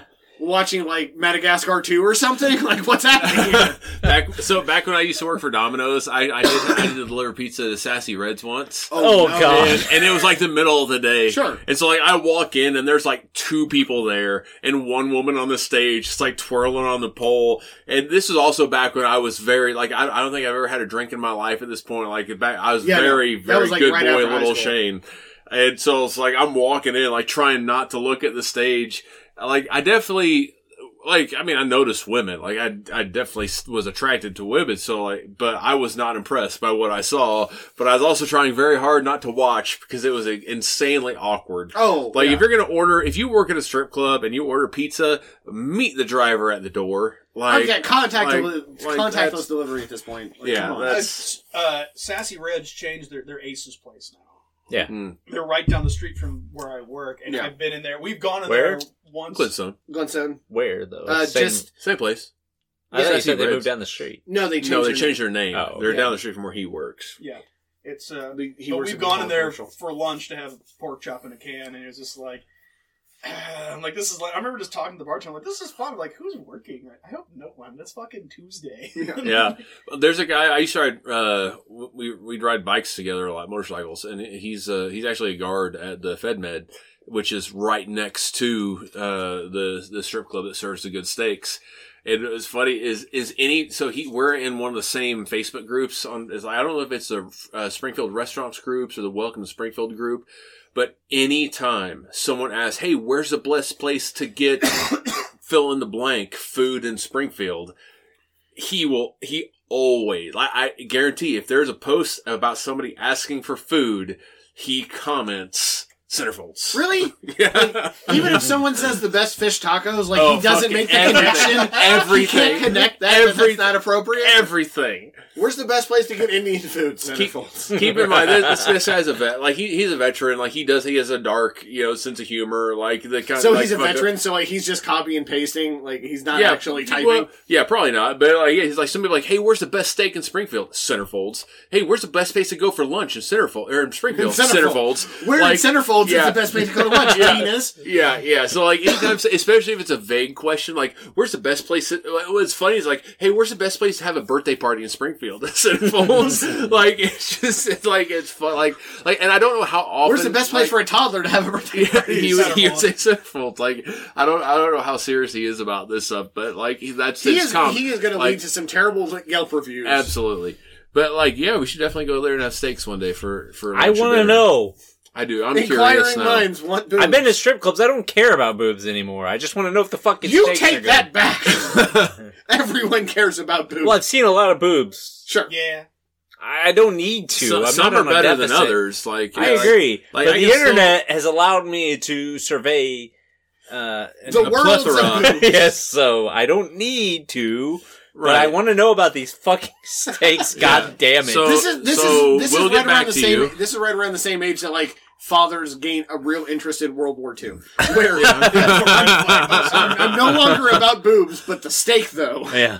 What So- that steak do? Yeah, so we'll we'll get back to you guys about how good the steak. oh God, are we're still at doing a podcast. We're talking about stripper stories and steaks now. Now I'm hungry. Batman, Batman Year One is good. So, Yes, it so is. who who wrote Batman Year One? We Your never mom. Franklin. Miller, Esquire. Frank Miller. So what what else would people recognize Frank Miller from? Sin City and looking like he's Other- Dick Tracy. Terrible things. Like this is his best. I feel like this is Frank Miller at his best. I, I don't know. Like I, like like Sin City. Did you? I haven't read Sin City. I I, like the correct. books. Yeah, I haven't read it either. I've only seen the show. Okay. Um, he's also done. That's true. I have not read it. Did he do the Shadow? He did. uh His other comic was uh Dark Knight Returns. Uh, Yes. say Frank Miller I is didn't. I don't think Dark Knight Returns was nearly as good as this. Which Dark Knight Returns preceded this comic. So, so this is uh, Frank Miller is an American comic book writer, penciler, and inker, novelist, screenwriter, film He's a director, tracer. and producer, known for his comic book stories and graphic novels, such as his run on Daredevil The, the Daredevil run's and good. subsequent Daredevil Born Again, The He, Dark yeah, Knight he did Born Returns. Again. He's the one that made Daredevil like not a little bitch. So when he did Dark Knight Returns, Um, Batman Year One, yes, Sin Dark Knight City, Returns, and that's what I said. Three Hundred. Yeah, he did so, 300. so- he did the Spirit was the movie that I was thinking Yeah. of. Yeah. He they didn't like he didn't like the way they did uh, Sin City, so he did this. He actually made the this. Oh, movie, The interesting. Spirit. Yeah.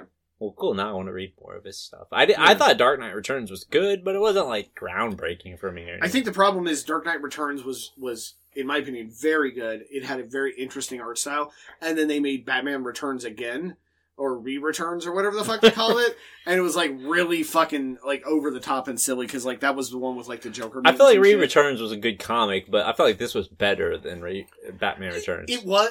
I think it, it is interesting though. If you want to like, regardless of whether or not year one came, regardless of whether or not year one came first, um, or Batman Returns came first, it is interesting that Frank Miller like. I don't know if he was given or if he chose the assignments, but he chose to highlight Batman's the beginning of Batman's career and the end yeah. of Batman's career. yeah, that's true. Um, good point. yeah. Thank you. I, every now and then, like one of those will slip into this podcast. so I, I do feel like this would be a good time to uh, to tribute uh, terrible tribute because I'm not even going to remember his name right now. Uh, this is a good point to remind people not to drink and or drive. absolutely, uh, don't drink and drive. Drinking podcasts is acceptable, but you may uh, go on tangents and forget points. Uh, for all of us that was raised with Batman the animated series, uh, the man who voiced Batman. Who I cannot remember. Kevin. Conroy. Ke- Kevin Holy. Conroy Kevin recently, Conroy passed, recently away. passed away. Yes, based based on when we're recording this, Kevin Conroy passed away. Oh my God, he is the best Batman. He was the first Batman to differentiate the voice between Bruce Wayne and Batman. Um, he was my Batman as as a, a child and and for I- many years. Yeah, I think he was all like, even though like Kevin Costner was the first Batman I saw on the Nope. big screen. What? Not even close. For, well, Kevin. Costner? You're right. Michael, Michael Keaton. Kevin Costner was Batman. So sorry. Was Superman's Sorry. dad? Sorry. Was No. Mr. Brooks? Was the, he, the he, he was he We're was from an alternative universe. he, Field- Field of Dreams. He, he was also Robin Hood without an English accent. he was uh, Tin Cup. He So- was in Waterworld.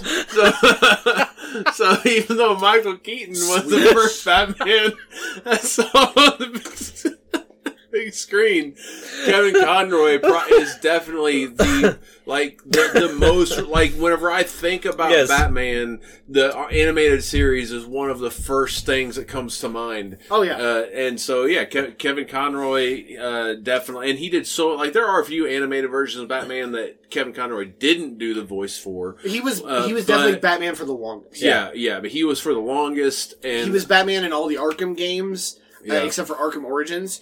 He was Batman in yeah most of the animated movies. I think he was Batman in, in Under the Red Hood, which is like my favorite Batman movie. He was Batman in Justice League Unlimited, or Justice League and Justice League Unlimited. Um, he was Batman, Old Man Batman, and Batman Beyond. He got to play a live action version of Batman. Did he? Yes. So the CW shows that are horrible and terrible, no good, very bad, uh, but I love them. They did a whole giant crossover event where they did a whole bunch of multiversal stuff, and at one point, uh, the uh, original Batwoman Ruby Rose um, was the actress's name, and I think uh, Supergirl went to a future or went to a multiverse where it was in the future, and he got to play Old Man Batman, where he's walking around in kind of like a, a biomechanical suit, um, low budget, but it was clear that like he, you know, this is like after Bane had broke his back maybe a couple more times or some shit, but um, he's a very bitter old Batman, um, and it, he made it he made it very clear though they didn't say it explicitly that he actually killed the Joker, but also in that world like he had lost multiple Robins and shit. It was a real it was oh my god, it was so fucking therapeutic. Um, Kevin Conroy is was one of the best actors, one of the best like proactive, like good people in the world. Uh, no one, I, every interview that I've ever read about him, people speaking about him post mortem have nothing negative to say about this man at all. Um, he does. He uh, oh god. Um, the the guy who does the voice of Raphael from the original Ninja Turtles, and he did uh, Yakko. yeah, Um, I, Um, shit. I Yes. forget his name too. I follow him on TikTok, but yeah, he he does all he he did Raphael, and then in a later version of Turtles, in he also did 2012, he Donatello. Donatello. Uh, Anyway, he did he- Yakko. he had yeah. a he had a podcast where he would interview Pinky. voice actors, um, uh, and he had Kevin Conroy on there, and he had like the most Batman ass fucking story during 9-11, Um, everyone you know who was in New York at the time was volunteering because it was 9-11. If you don't if, if you don't remember 9-11, then you're too Fuck young you. to be listening to this podcast. But um, he was in he was just serving food. He was he was working um, for the you know to help the first responders and stuff, and just serving food. And he was just bullshitting with people in the back. And someone said, "Oh, you know, what, you what do you do?" And he's like, "Oh, I'm a voice actor." He's like, "Oh, you know, you do voiceovers for commercials?" He's like, like, "No, I'm Batman." He's like, "Bullshit." And um, he he did some like he did I am the the I am the vengeance speech like I am the darkness, I am the night, I am the vengeance in the Batman voice, and like firemen from outside who were eating um, at Grand Ground Zero trying to clear all the debris and shit heard that and like got inspired by the fact that the voice of Batman was serving them food. Just Kevin Conroy is such a fucking treasure, and it's so sad to see him go. Yep. So. Rob Paulsen. Here, here. Thank you, So- Rob Paulsen. Yes, Yep. To Kevin Conroy. Yep. Kevin Conroy.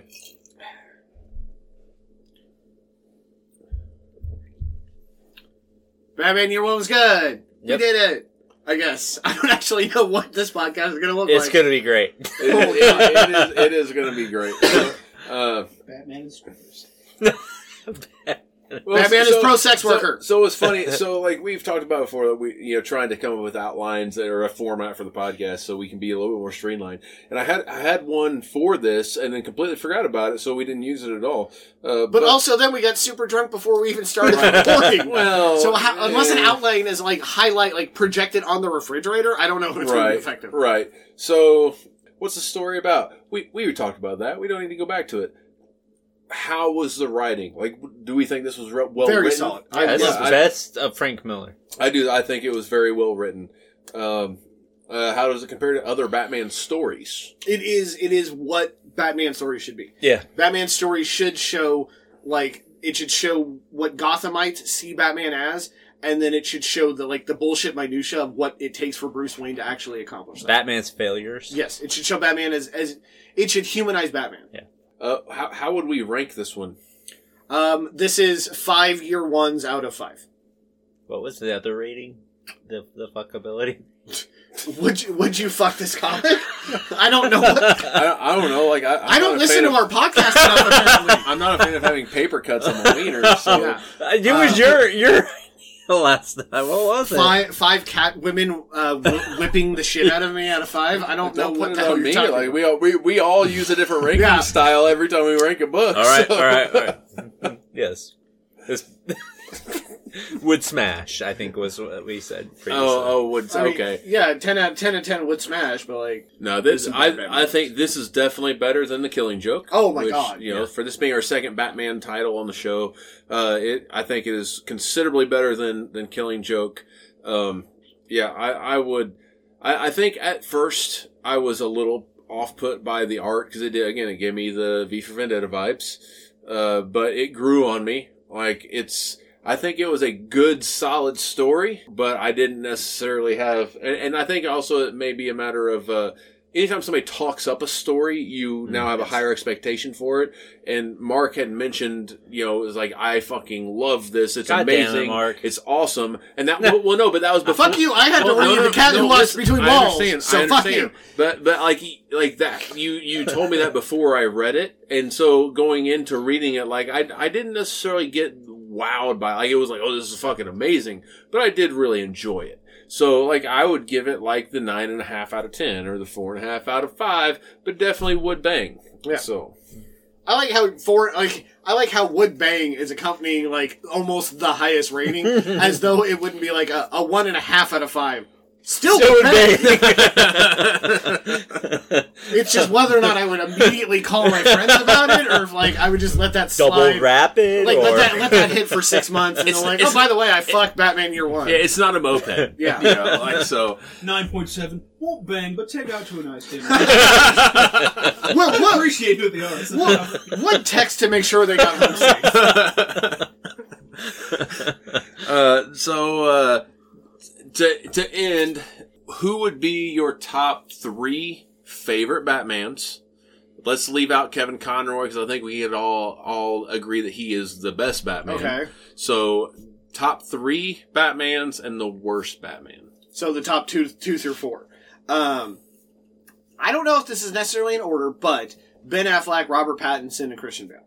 those are your top three. Yeah, not necessarily in that order, but those are the not Kevin Conroy top three. Mine would be Michael Keaton and then uh, Adam West. You get one more.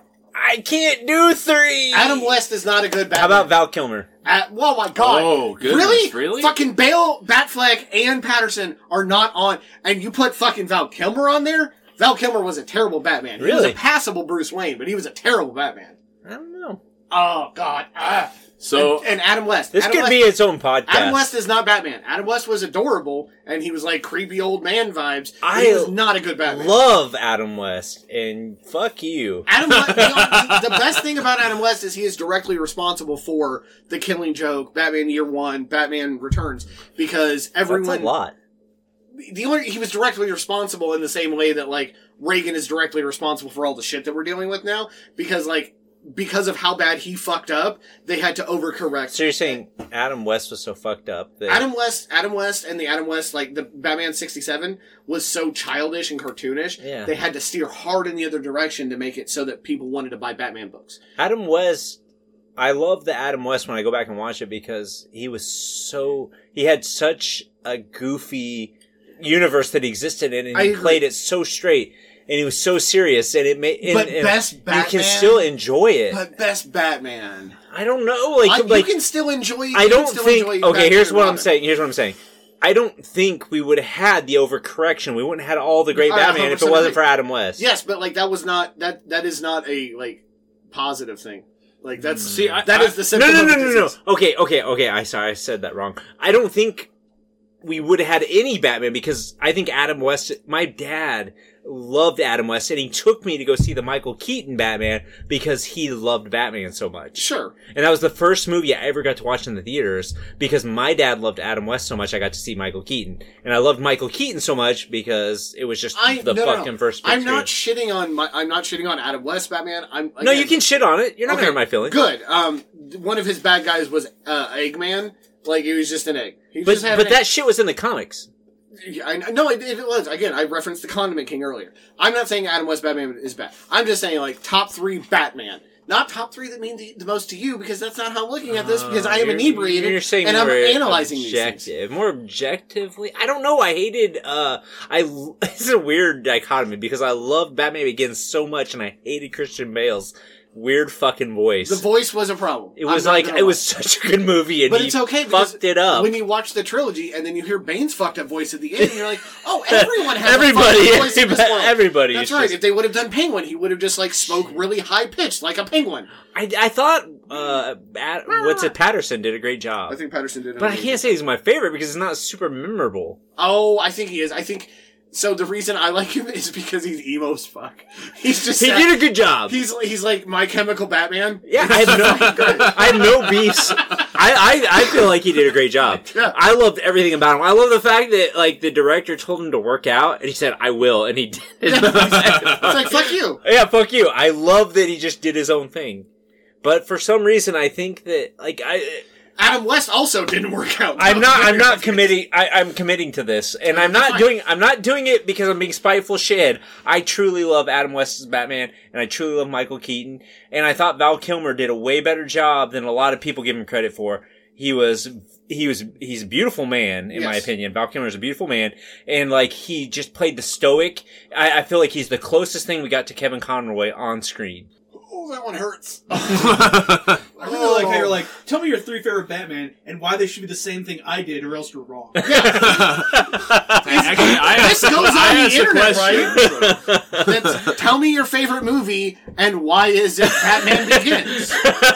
That's how the internet works. Also, I didn't propose the question. This is all Shane's fault. I love that our answers are completely different. Like when I heard your answers, I was like, oh shit, this is not, this is not gonna go well. See, listen, That's the one I like to encourage in friendship. Is when I say something, the opposing person says, "Oh shit." I say I like I like Adam West Batman too, but then again, it's for nostalgia purposes because every little you know little kids have watched movie on repeat. Mine was the fucking Adam West Batman With the bark, the Batman uh, shark repellent. I almost said bark repellent. Uh, that was my movie I watched all. the Yeah. time. Oh yeah. It was, yes, that was very good. And um, I mean, I I will say that like I really enjoy to the Batman movie specifically. I enjoy the cartoonish characterizations of the Joker and the Penguin and the Riddler and Catwoman. Um, and I definitely had a crush on Eartha Kitt before I God knew what crushes were. Yeah. But I don't think I don't think It's okay. It's okay. It's okay. It's not okay. I'm No, very no, no, I, I agree. I think I think you have a lot more leverage in this argument No, no, than no. I do. No, no, it's you're- perfect, purely It is- subjective. it- it is purely subjective, and so Adam Val Kilmer though. Uh, if you say George Clooney, I'm going to flip No, this listen, goddamn so table. so well that the follow up I'm with you on well, that listen, the follow the follow up question. Uh, we'll, we'll come to that. se- So I was going to say Michael Keaton, Christian Bale, and I also was going to say Adam West. Just not because I'm well- tired well- of doing a podcast with old people. I well, need to well, no, it's it's not because so not because of like the like the show the like the, the show was kind of zany but like so Batman began as Detective Comics and I felt like the Adam West version of Batman was more about hey how can we solve the problem and less about like I'm gonna be a superhero or I'm less it, it's I'm gonna go out and and and detective There is a scene where be a crime Batman fighter. talks to himself on on two different phones. Batman, there is a scene from the Batman show where Commissioner Gordon and uh, I don't know who the fuck the actual cop was, whatever. Also, Commissioner Gordon is like a thousand years old in the Batman show. What the fuck is that about? This is not the not hashtag not my Commissioner Gordon. But there is a scene where Batman is standing in his study and Burt Ward, fucking Robin, is just standing there watching him do this, and he's on the phone with himself and. Commissioner Gordon and the cop are fucking listening to Batman have a conversation with himself. Those are the worst cops in that podunk ass. It, also, Gotham City looks like they say, shot it on the same set as fucking not Leave It to Beaver, Andy Griffith show. Yeah. And so, like, that is They- not a Gotham. City. What the shit? And Mr. Freeze looks like he has a fucking vacuum on his back. No. Fuck everyone in this room. But I'm so mad. the follow up question was, who do you think is the worst George Batman? Clooney. And we could all say it at one, two, three. George George, Clooney. Clooney. Sorry, George. Although, I I say- like you as a person. I will say like the Batman guy. that did the black and white stuff in like the 30s Oh was also not a great that. Batman. Yeah, that was pretty terrible. Uh, like it's not necessarily his fault, but he definitely looked like he just like cracked a six pack. yeah, yeah. I was watching the thing on it. They they just like the guy was wearing he he was not in shape at all. Like the suit made him look even pudgier. He was in more it shape just- than I am currently, but still, You're like, a shape man. I, You're, you're, I, I you're am a a shape. shape. That is accurate information. Um, but but but still, I, I yeah, George Clooney was bad, and I don't necessarily even think that it was his fault. No, I don't He think it was his fault. No, a lot of fucking nipples on yeah, it. Back yeah. nipples in the back credit card. Yeah, Back like, credit that's, card. That's the, the two things I remember the most about that show. Like whenever I saw it in theaters, and I say I remember the most, but like the thing that come to mind now as an adult is I remember. No, Uma Thurman is what I remember. Well, I most. remember when like he was there, was a scene where he's strapping on his suit. And the Oh, and, and there were so and there sexy. were two things that It that got so a gay. crowd response is when he buckled on the the cock piece or the, The cod, cod- piece, cod what- piece, whatever. yes. He buckled on his groin piece and it had a noticeable bulge. Oh yeah, Everyone laughed about that, and then we put on the breastplate, plate, and he had the nipples on it. Everyone laughed about that. So, like, if there's a Batman movie and the two things that come to mind the most is your bulge and your nipples, that just doesn't come across as a good Batman show to me, man. Uma Thurman was sexy as shit. I love him. I th- so I'm I not don't- entirely sure that Tom Hardy's ba- Bane was worse than the Bane in the Batman and Robin movie, but it was it was comparable. Um, Mr. Freeze's puns were comedy gold. Now that I'm a father, um, the Bat credit card was fucking great. They did it like a version of the Batusi, which was hilarious because it was a callback to your shitty Batman. But also, I don't it- it own the- that Batman. it is one of it's like the first time in a Batman movie where they actually reference another DC property. Because in Batman and Robin, um, he's fighting with Robin because er he Chris O'Donnell's a 35 year old teenager or some shit. But he said this is why Superman works alone. And that actually was like a big fucking deal when that happened, Yeah. when that movie came out. Because that's the first time, because they had the Christopher Reeve Superman movies beforehand, but that was the first time in any Warner Brothers movie that they had actually mentioned Which is Superman. infuriating that Marvel went to such lengths to create like the Avengers and everything when they didn't own the rights to it. Warner Brothers had the rights to all. Oh, Marvel had the rights to everything. They had, no, no, they no, no. Like, Spider-Man. like yeah, except for Spider Man and X Men yeah. But, but when they set up, and Hulk. They, they, don't have they the right. have, they have rights to They Hulk can use. Hulk, but they can't move a, make a Hulk movie. Yeah, exactly. Universal has the distribution. So there's a lot of like weird, yes, but, but but Mar- Warner Brothers could do whatever the fuck they wanted with I, I see your point. all yeah, their and- characters. Yeah, Warner and Brothers. they didn't. well what they they didn't think it was they didn't treat it seriously they didn't and and this is i hope james gunn does a great job i think that the idea of searching for a kevin feige was flawed in its conception and and putting uh that kind of mantle or pressure of being a kevin feige on james gunn's shoulders seems like it, it's going to have negative re- repercu- Could repercussions be. but Kevin Feige is someone who was able to orchestrate what he did because he's he took the source material seriously. Yeah. And no one at Warner Brothers had ever taken No. the source Yeah. material seriously. And then when the Avengers came out, that's when they were like, "Oh, we can do that too. We have all of these But toys." too late. and they they they you know they did Man of Steel, Batman vs Superman, and Justice League. They just They goddamn just It- fucked it up. how bad do you how bad would the Avengers have been if you went Iron Man, Iron Man two, Avengers? yeah. Like it, it wouldn't have made any sense, and it would have No. been a gobbledygook mess. So I think that's the reason why I like I I have this idea in my mind that I don't like DC as much as I do Marvel. you don't I- like and, Scott Snyder. and I think it's because of the way the DC movies have been portrayed Mhm. is like that. They don't build anything up. They don't like like whenever I look at the comics though, it's like okay, like I have been reading the Batman comics. I really enjoy them. Yeah, I, I DC did- was a top I- seller. yeah, Yeah. I loved I loved Swamp Thing as a kid. You know, I loved Sandman. I Gr- now granted growing a lot, up, a we- lot of the comics yeah. I like are the Black Label, Vertigo kind of stuff. You know, Yes. as opposed to the mainstream DC.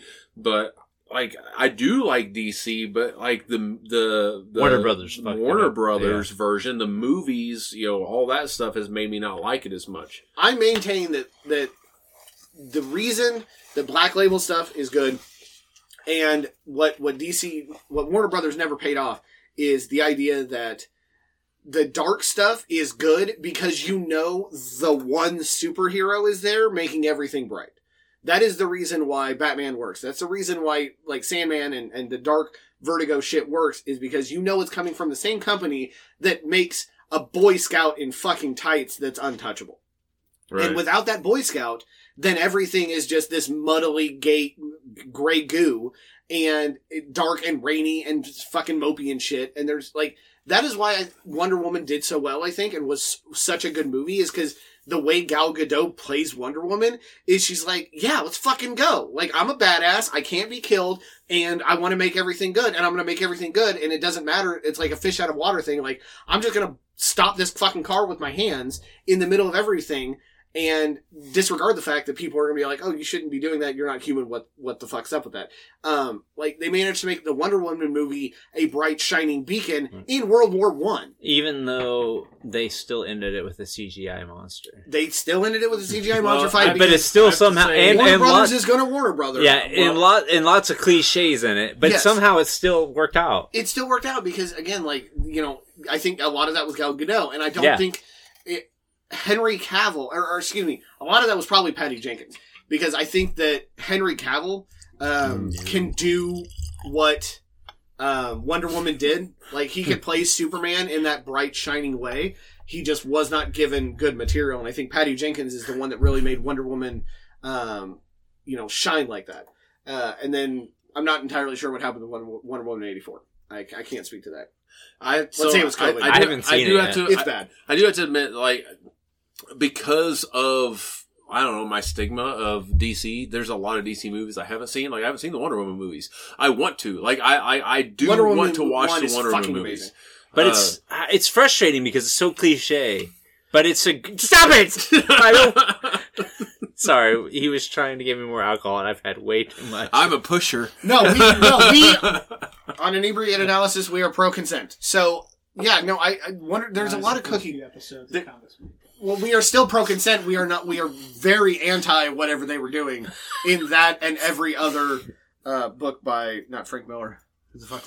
Shit, Alan Moore. Um, I feel very violated right so now. uh, yeah, Wonder uh, Wonder Woman's good movie. Wonder Woman eighty four. Wonder Woman eighty four has some issues with consent. Um, at, at a certain point, Wonder Woman wishes her boyfriend back to life, and instead of coming back to life, he inhabits the body of a, a stranger um, on the street. And then Wonder Woman definitely fucks that Whoa! person. I gotta definitely watch fucks this Chris now. Pine That makes me want to watch it. in Stranger's body, and so like only Wonder Woman can see Chris Pine, but then like everybody else sees this other person, and then like this other person just doesn't have the memories of fucking Wonder Woman. It's weird. It's fucking weird. It's unnecessarily weird. So, like, I mean, to, I also like this is no segue, but I got to back up because we were talking about how you guys all thought Uma, Hu- Uma Thurman is so so hot. I honestly, I never thought Uma Thurman was that attractive. I did like her. I, I did think she was attractive as as uh uh the Bride. no as Poison Ivy. Have you seen Baron Uh, Munchausen? but I just I don't know. There's just something I just never like. I I can understand why other people would think she's attractive. I've just like she's never been a person like oh yeah she's fucking hot. have you have you seen but- Baron Munchausen? no, but Alicia you Silverstone in Batman and Robin. Alicia Silverstone is way hotter and clueless because So, I will I will give I will fine. give every possession I have to someone that can give me a good bottom lip bite. Holy shit. Yeah, no, like Okay. Alicia, like In and Baron in Baron Munchausen, she does a full nude Venus de Milo, and she's like twenty years old. Uma Thurman. Yeah, Right she on. looks great. I, again, Baron Munchausen is the first superhero movie I ever saw. Too. again, I'm not saying like again, I'm of not. watch it. Okay. I, Watch I, Baron I Munchausen. understand. I understand why other people think she's attractive.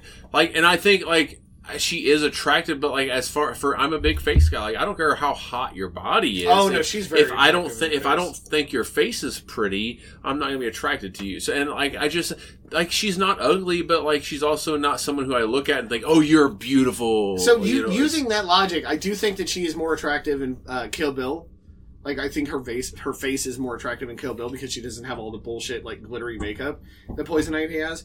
But no, I think Uma Thurman has a beautiful face. No, and again, like I don't want people to take me wrong. I'm not saying she's ugly. Like No, I don't. I'm not saying No, she's I, I, am just vehemently disagreeing right, with right. I'm point. not saying she's not pretty. I'm just saying that she's not somebody that I look at and that I am smitten by their beauty. Speaking whereas, of whereas Alicia Silverstone, some I look at her, I'm like, fuck, dude, she's cute as fuck. okay, speaking of attractive Batman people, Drew Barrymore was in Batman Forever. Holy fuck, Drew Barrymore! I have had a crush on she- her. She was one of uh she was so um Two Face had the the like the two chicks Salt and Spice. She was Salt. Really, She was the the white. I don't one. remember that. and I but don't I don't remember who the who Drew Barrymore is adorably cute. I don't remember who Spice was. I feel like Spice was also someone that was like tangentially um, famous at that point. Um, and I definitely would have preferred like Drew Barrymore to be dressed up like Spice because I love me some goth chicks. But yeah, Uh, the first time I got really attracted to Drew Barrymore, I'm very drunk. Um, Drew Barrymore is uh, on Jay Leno. She flashed Jay Leno. that And- was David Letterman David Letterman. You're right. because that was right around the time her Playboy issue came out that I definitely didn't steal from a friend of mine's dad. okay, I'm very drunk, and I meant David Letterman That's fine. I'm with because you. I hate Jay Leno. But I are saw that I was watching that with my friend, and I thought that's like the closest thing to porn I'd ever seen in my life. Like, Uh, it was on network TV. yeah, too. I was. Yeah, I was like, whoa! She just showed her Yes. tits to Wait, David wait, Letterman. So you preferred Letterman to Leno? Yeah. oh yeah, Really, I like Leno over Letterman. Leno's just the easy jokes. I like the layers. Which which makes me sad because I really like Jimmy Fallon before he took over the Tonight Show because um yeah it- the Tonight Show is just like the milk toast of late night shows. But y- so what's weird is talking about Batman Forever is I love Tommy Lee Jones, but I hated him as Two Face. I did too. That's because he hated his whole fucking life. and I Like he and hated I, Jim Carrey, he hated everything Well, about that. yeah, well, movie. and, and I, I I've always loved Jim Carrey's work, but I hated Jim Carrey as Riddler. yeah. Like I, Well, loved- I- I loved- thought he like, did okay. Now, granted, like at the time, I enjoyed the movie. Like I enjoyed the movie for what it was, but later in life, like I just I didn't. I'm like Jim Carrey. I I don't think he did a good Riddler. I don't think he did the Riddler justice. I don't think I don't think you know Tommy Lee Jones did Two Face justice. Like it's no, you know, I, I think that that um Aaron Eckhart did a much better Two Face. Um, I I liked the Riddler because the Riddler, the Riddler in Batman Forever to me was they took the Adam West Riddler from the from Batman sixty seven and that all that energy, all that like toying with Batman, and then what would happen if that person was actually a fucking psychopath, um, which I think it's a really interesting take on the Riddler compared to like the Riddler that's in the Pattinson Batman, which you haven't seen, but okay. um, well, I also have to say TJ corrected me. Like Uma Thurman is very pretty. And um, like I may I don't know maybe oh, you too maybe- correcting arguments and showing well, nudity. I don't know. Maybe it's just like some of the looks that I've seen her in in movies. I like it's maybe the particular again, look or the style. Batman of, and Robin, she had like when she was Poison Ivy, she had a lot of like bullshit makeup on her face. Yeah. Like I so, agree. and, with that. and maybe yeah, and, and that could be it. But like th- that right there, um, yeah, I that that Is that right? Like right around the time that she married Ethan Hawke. No, this is way before. This is like her. She was she married Ethan Hawke pretty young. my this is before my, that. Mind, my Okay. mind has been changed. Barry Munchausen was like the early. yeah, my mind has been changed. Uh, Right on. Um, a lot of so we're we're watching a probably very specific scene that TJ had mentioned. Um, but a lot of those actors look very familiar. This is a superhero movie. I call it a superhero movie because they all had superpowers. It's a great fucking oh movie. my god, it's that guy from fucking um that Monty Python. Yeah. Uh, Terry Gilliam? no. No, that's not Terry uh, Gilliam, but he's No, I don't. Yeah. Alright, Uh, let's- Uh, we're moving the table. guy, the guy from Monty Python. Yeah, the guy, the one guy that's not John Cleese. Yeah, the other guy, not John Cleese. Eric but- Idle. Eric Idle. Thank you. It's Eric Idle, and he runs super fast. Eric Idle's character is like the Flash in this. It's Right a. It's it's very meta. Before anything was meta, this is a great movie. If you have time, I'm serious. When you get downtime, watch Baron Munchausen. The Adventures of Baron Munch- Munchausen. is it like a like a parody or comedic kind of like? Is it like Monty Python? No, it's weird because it's meta, but and it's funny, but it's weird. Strangely, it takes itself seriously. This is a very artistic scene. It is this is beautiful. Very Venus de Milo, Venus out of the sea kind of thing. Uh, very interesting podcast. That guy also looks familiar. Very interesting podcast dynamic where two of us just watch a video that the other two just watched, yeah, um, yeah. So, like after seeing that, yeah, Uma Thurman would be on my hall pass list now. like that's Also, like you, you let you led this with like noob. She's like not noob. I, th- I thought I saw a titty at some point. you, There- you, there's kind of get uh, some side. like If you can like Perhaps. pause it, like just right, I I think you can see some like, nipple. Pause and scroll on your phone for Uma Thurman's nipple, which I guarantee is in another fucking movie. Um, There's a there's a thing there that you could you could see a bit of. yeah, yeah. um, th- TJ, I've already seen nipple. nipples. I just want to know what the steak tastes like. Okay. So yeah, Uma Thurman, very attractive. Also, uh, Nicole Kidman, very attractive, oh yeah, and Abs- Kim Basinger. Nicole. Kidman Wait, was who's- attractive. Wait, who's Kim Basinger? She was the in the first Like, Batman. I know movie. the name. She What in was the first Nicole Batman. And Michelle Pfeiffer. Ha, Michelle Pfeiffer. Yeah, Uh, Michelle but Pfeiffer- Kim. Kim Basinger was in the first Batman. right, movie. right. She was uh, with Vicky Michael Vale. Keaton? Vicky Vale. Vicky Vale. I can't picture Vicky, her. Vicky Vale. Vicky Vale. Vicky- Ah, thank you. That is that is a no no no. That no, is a- that's Prince. It's- no, uh, that is from Chuck. Oh, I was That thinking is of from Prince. the first episode of Chuck. No, but Chuck got it from the Prince song because there's a Prince Oh, song is it? where he goes. See, Vicky Vale. I have not. I haven't actually watched or listened to. I know that um like Bat Dance is on um there, and I know that Prince did the music for the first Batman. but I Okay, actually haven't listened to the This album. is my dad was a huge Prince fan, which is really weird because he loved heavy metal and really Prince masculine fu- stuff. Prin- well, that's yeah. Okay, got me there. So, but my dad swore that he was like the greatest like macking music. Like if you wanted to get with a girl, you played Prince. And so like he loved Batman and then Prince was doing the soundtrack to Batman, so we had to go watch Batman. And then we bought the Batman soundtrack, so I I'm very That familiar a with weird. At I convergence of yeah. well, like the Batman movie is such a weird fucking thing that exists in our culture. Yes, it is. like it was it was we're, we're gonna take the dark grittiness of bat we're gonna we're gonna take batman uh, as adam west had him and we're just gonna throw that aside that's Yeah. what everybody knows and nobody reads the comic books so we're gonna take the comic books Well, I they're all just dark and gritty they brought the zaniness in. It was really kooky and kind of like so but so like so it, it- again like you know everyone knows adam west batman and that's weird we're not gonna do that we're gonna do dark we're gonna take the dark stuff and then you know who we're gonna make batman the guy from mr mom Yeah. that's who we're gonna make batman um and Multiplicity. it's, dark and gritty and spooky and scary and so we're gonna make tim burton do it and you know who we're gonna ha- ha- be the joker um the fucking guy from one flew over the cuckoo's nest uh jack nicholson yeah he'll be a great joker okay and you know I who we did like to- his Joker. and, and to He's ra- my favorite Joker. It's that is blasphemy. And then to round out the whole picture, he's one of to my round out the whole Jokers. picture, we are going to bring some tiny black dude from Minnesota in high heels. That part So- I agree with. It's such a fucking weird. It is an It is anomaly. very weird. It's a mathematical anomaly. It really well, and the is. fact that Joker shoots down the Batmobile with a pistol that's got like a three foot barrel. on It could have an arm piercing round. Yeah. It could, but I Um, would say Is that- Jack is that the one Nicholson. with the penguin. no, No, yes, that's that- the second one.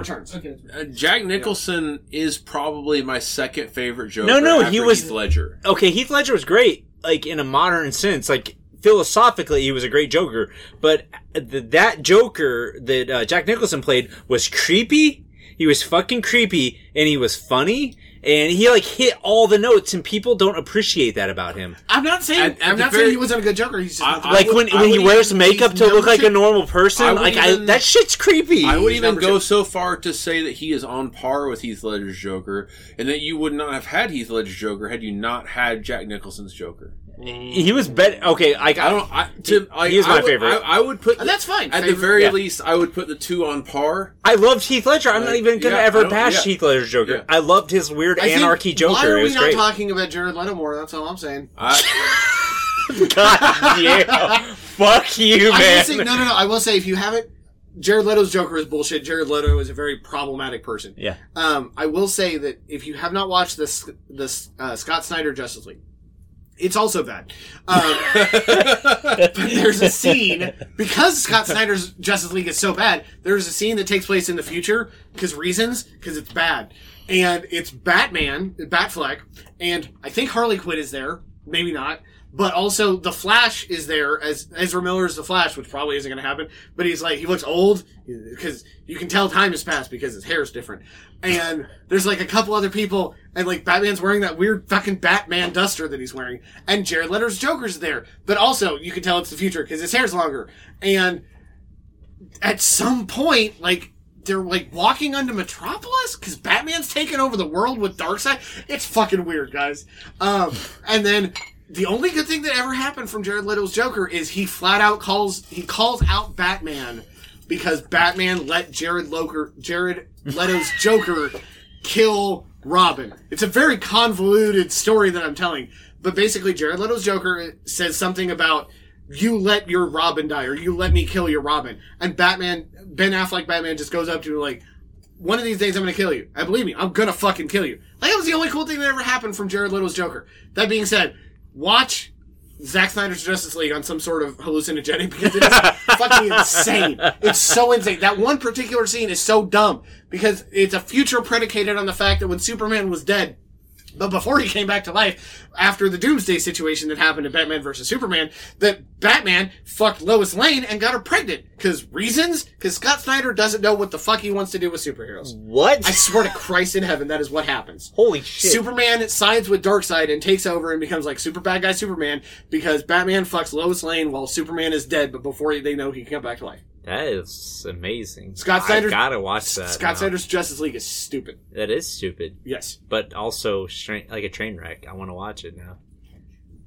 It- it- I mean, it's a four hour train wreck, but the good news is it breaks it up real nicely so you know you can stop watching it. Go take another hit, come back. All right.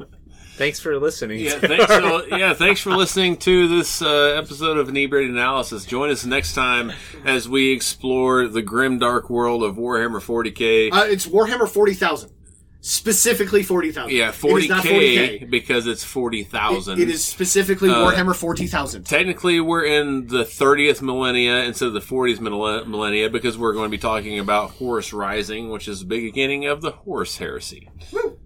So, Ga- Games Workshop, make sure Yeah. it is fourth. Yeah, So if they, so- if Game Workshop, if you want to Yeah. come out there and sponsor us, I know that it's specifically Warhammer 40,000, mate. What's the difference between 40,000 and 40k? Um, right. copyright. Like it's, it's just I still don't understand. it's They've harder to copyri- copyright 40k than it is 40,000. they've copyrighted Warhammer Written. 40,000, but Copy- everyone shortens it to Cop- Warhammer 40k. Uh, 40k is the colloquial sense. Col- Col- colloquial. colloquial. That's okay. You're drunk. I'm So, drunk. join us next time as we get drunk and we talk about the horse hair. This analysis has been so inebriated. Holy shit.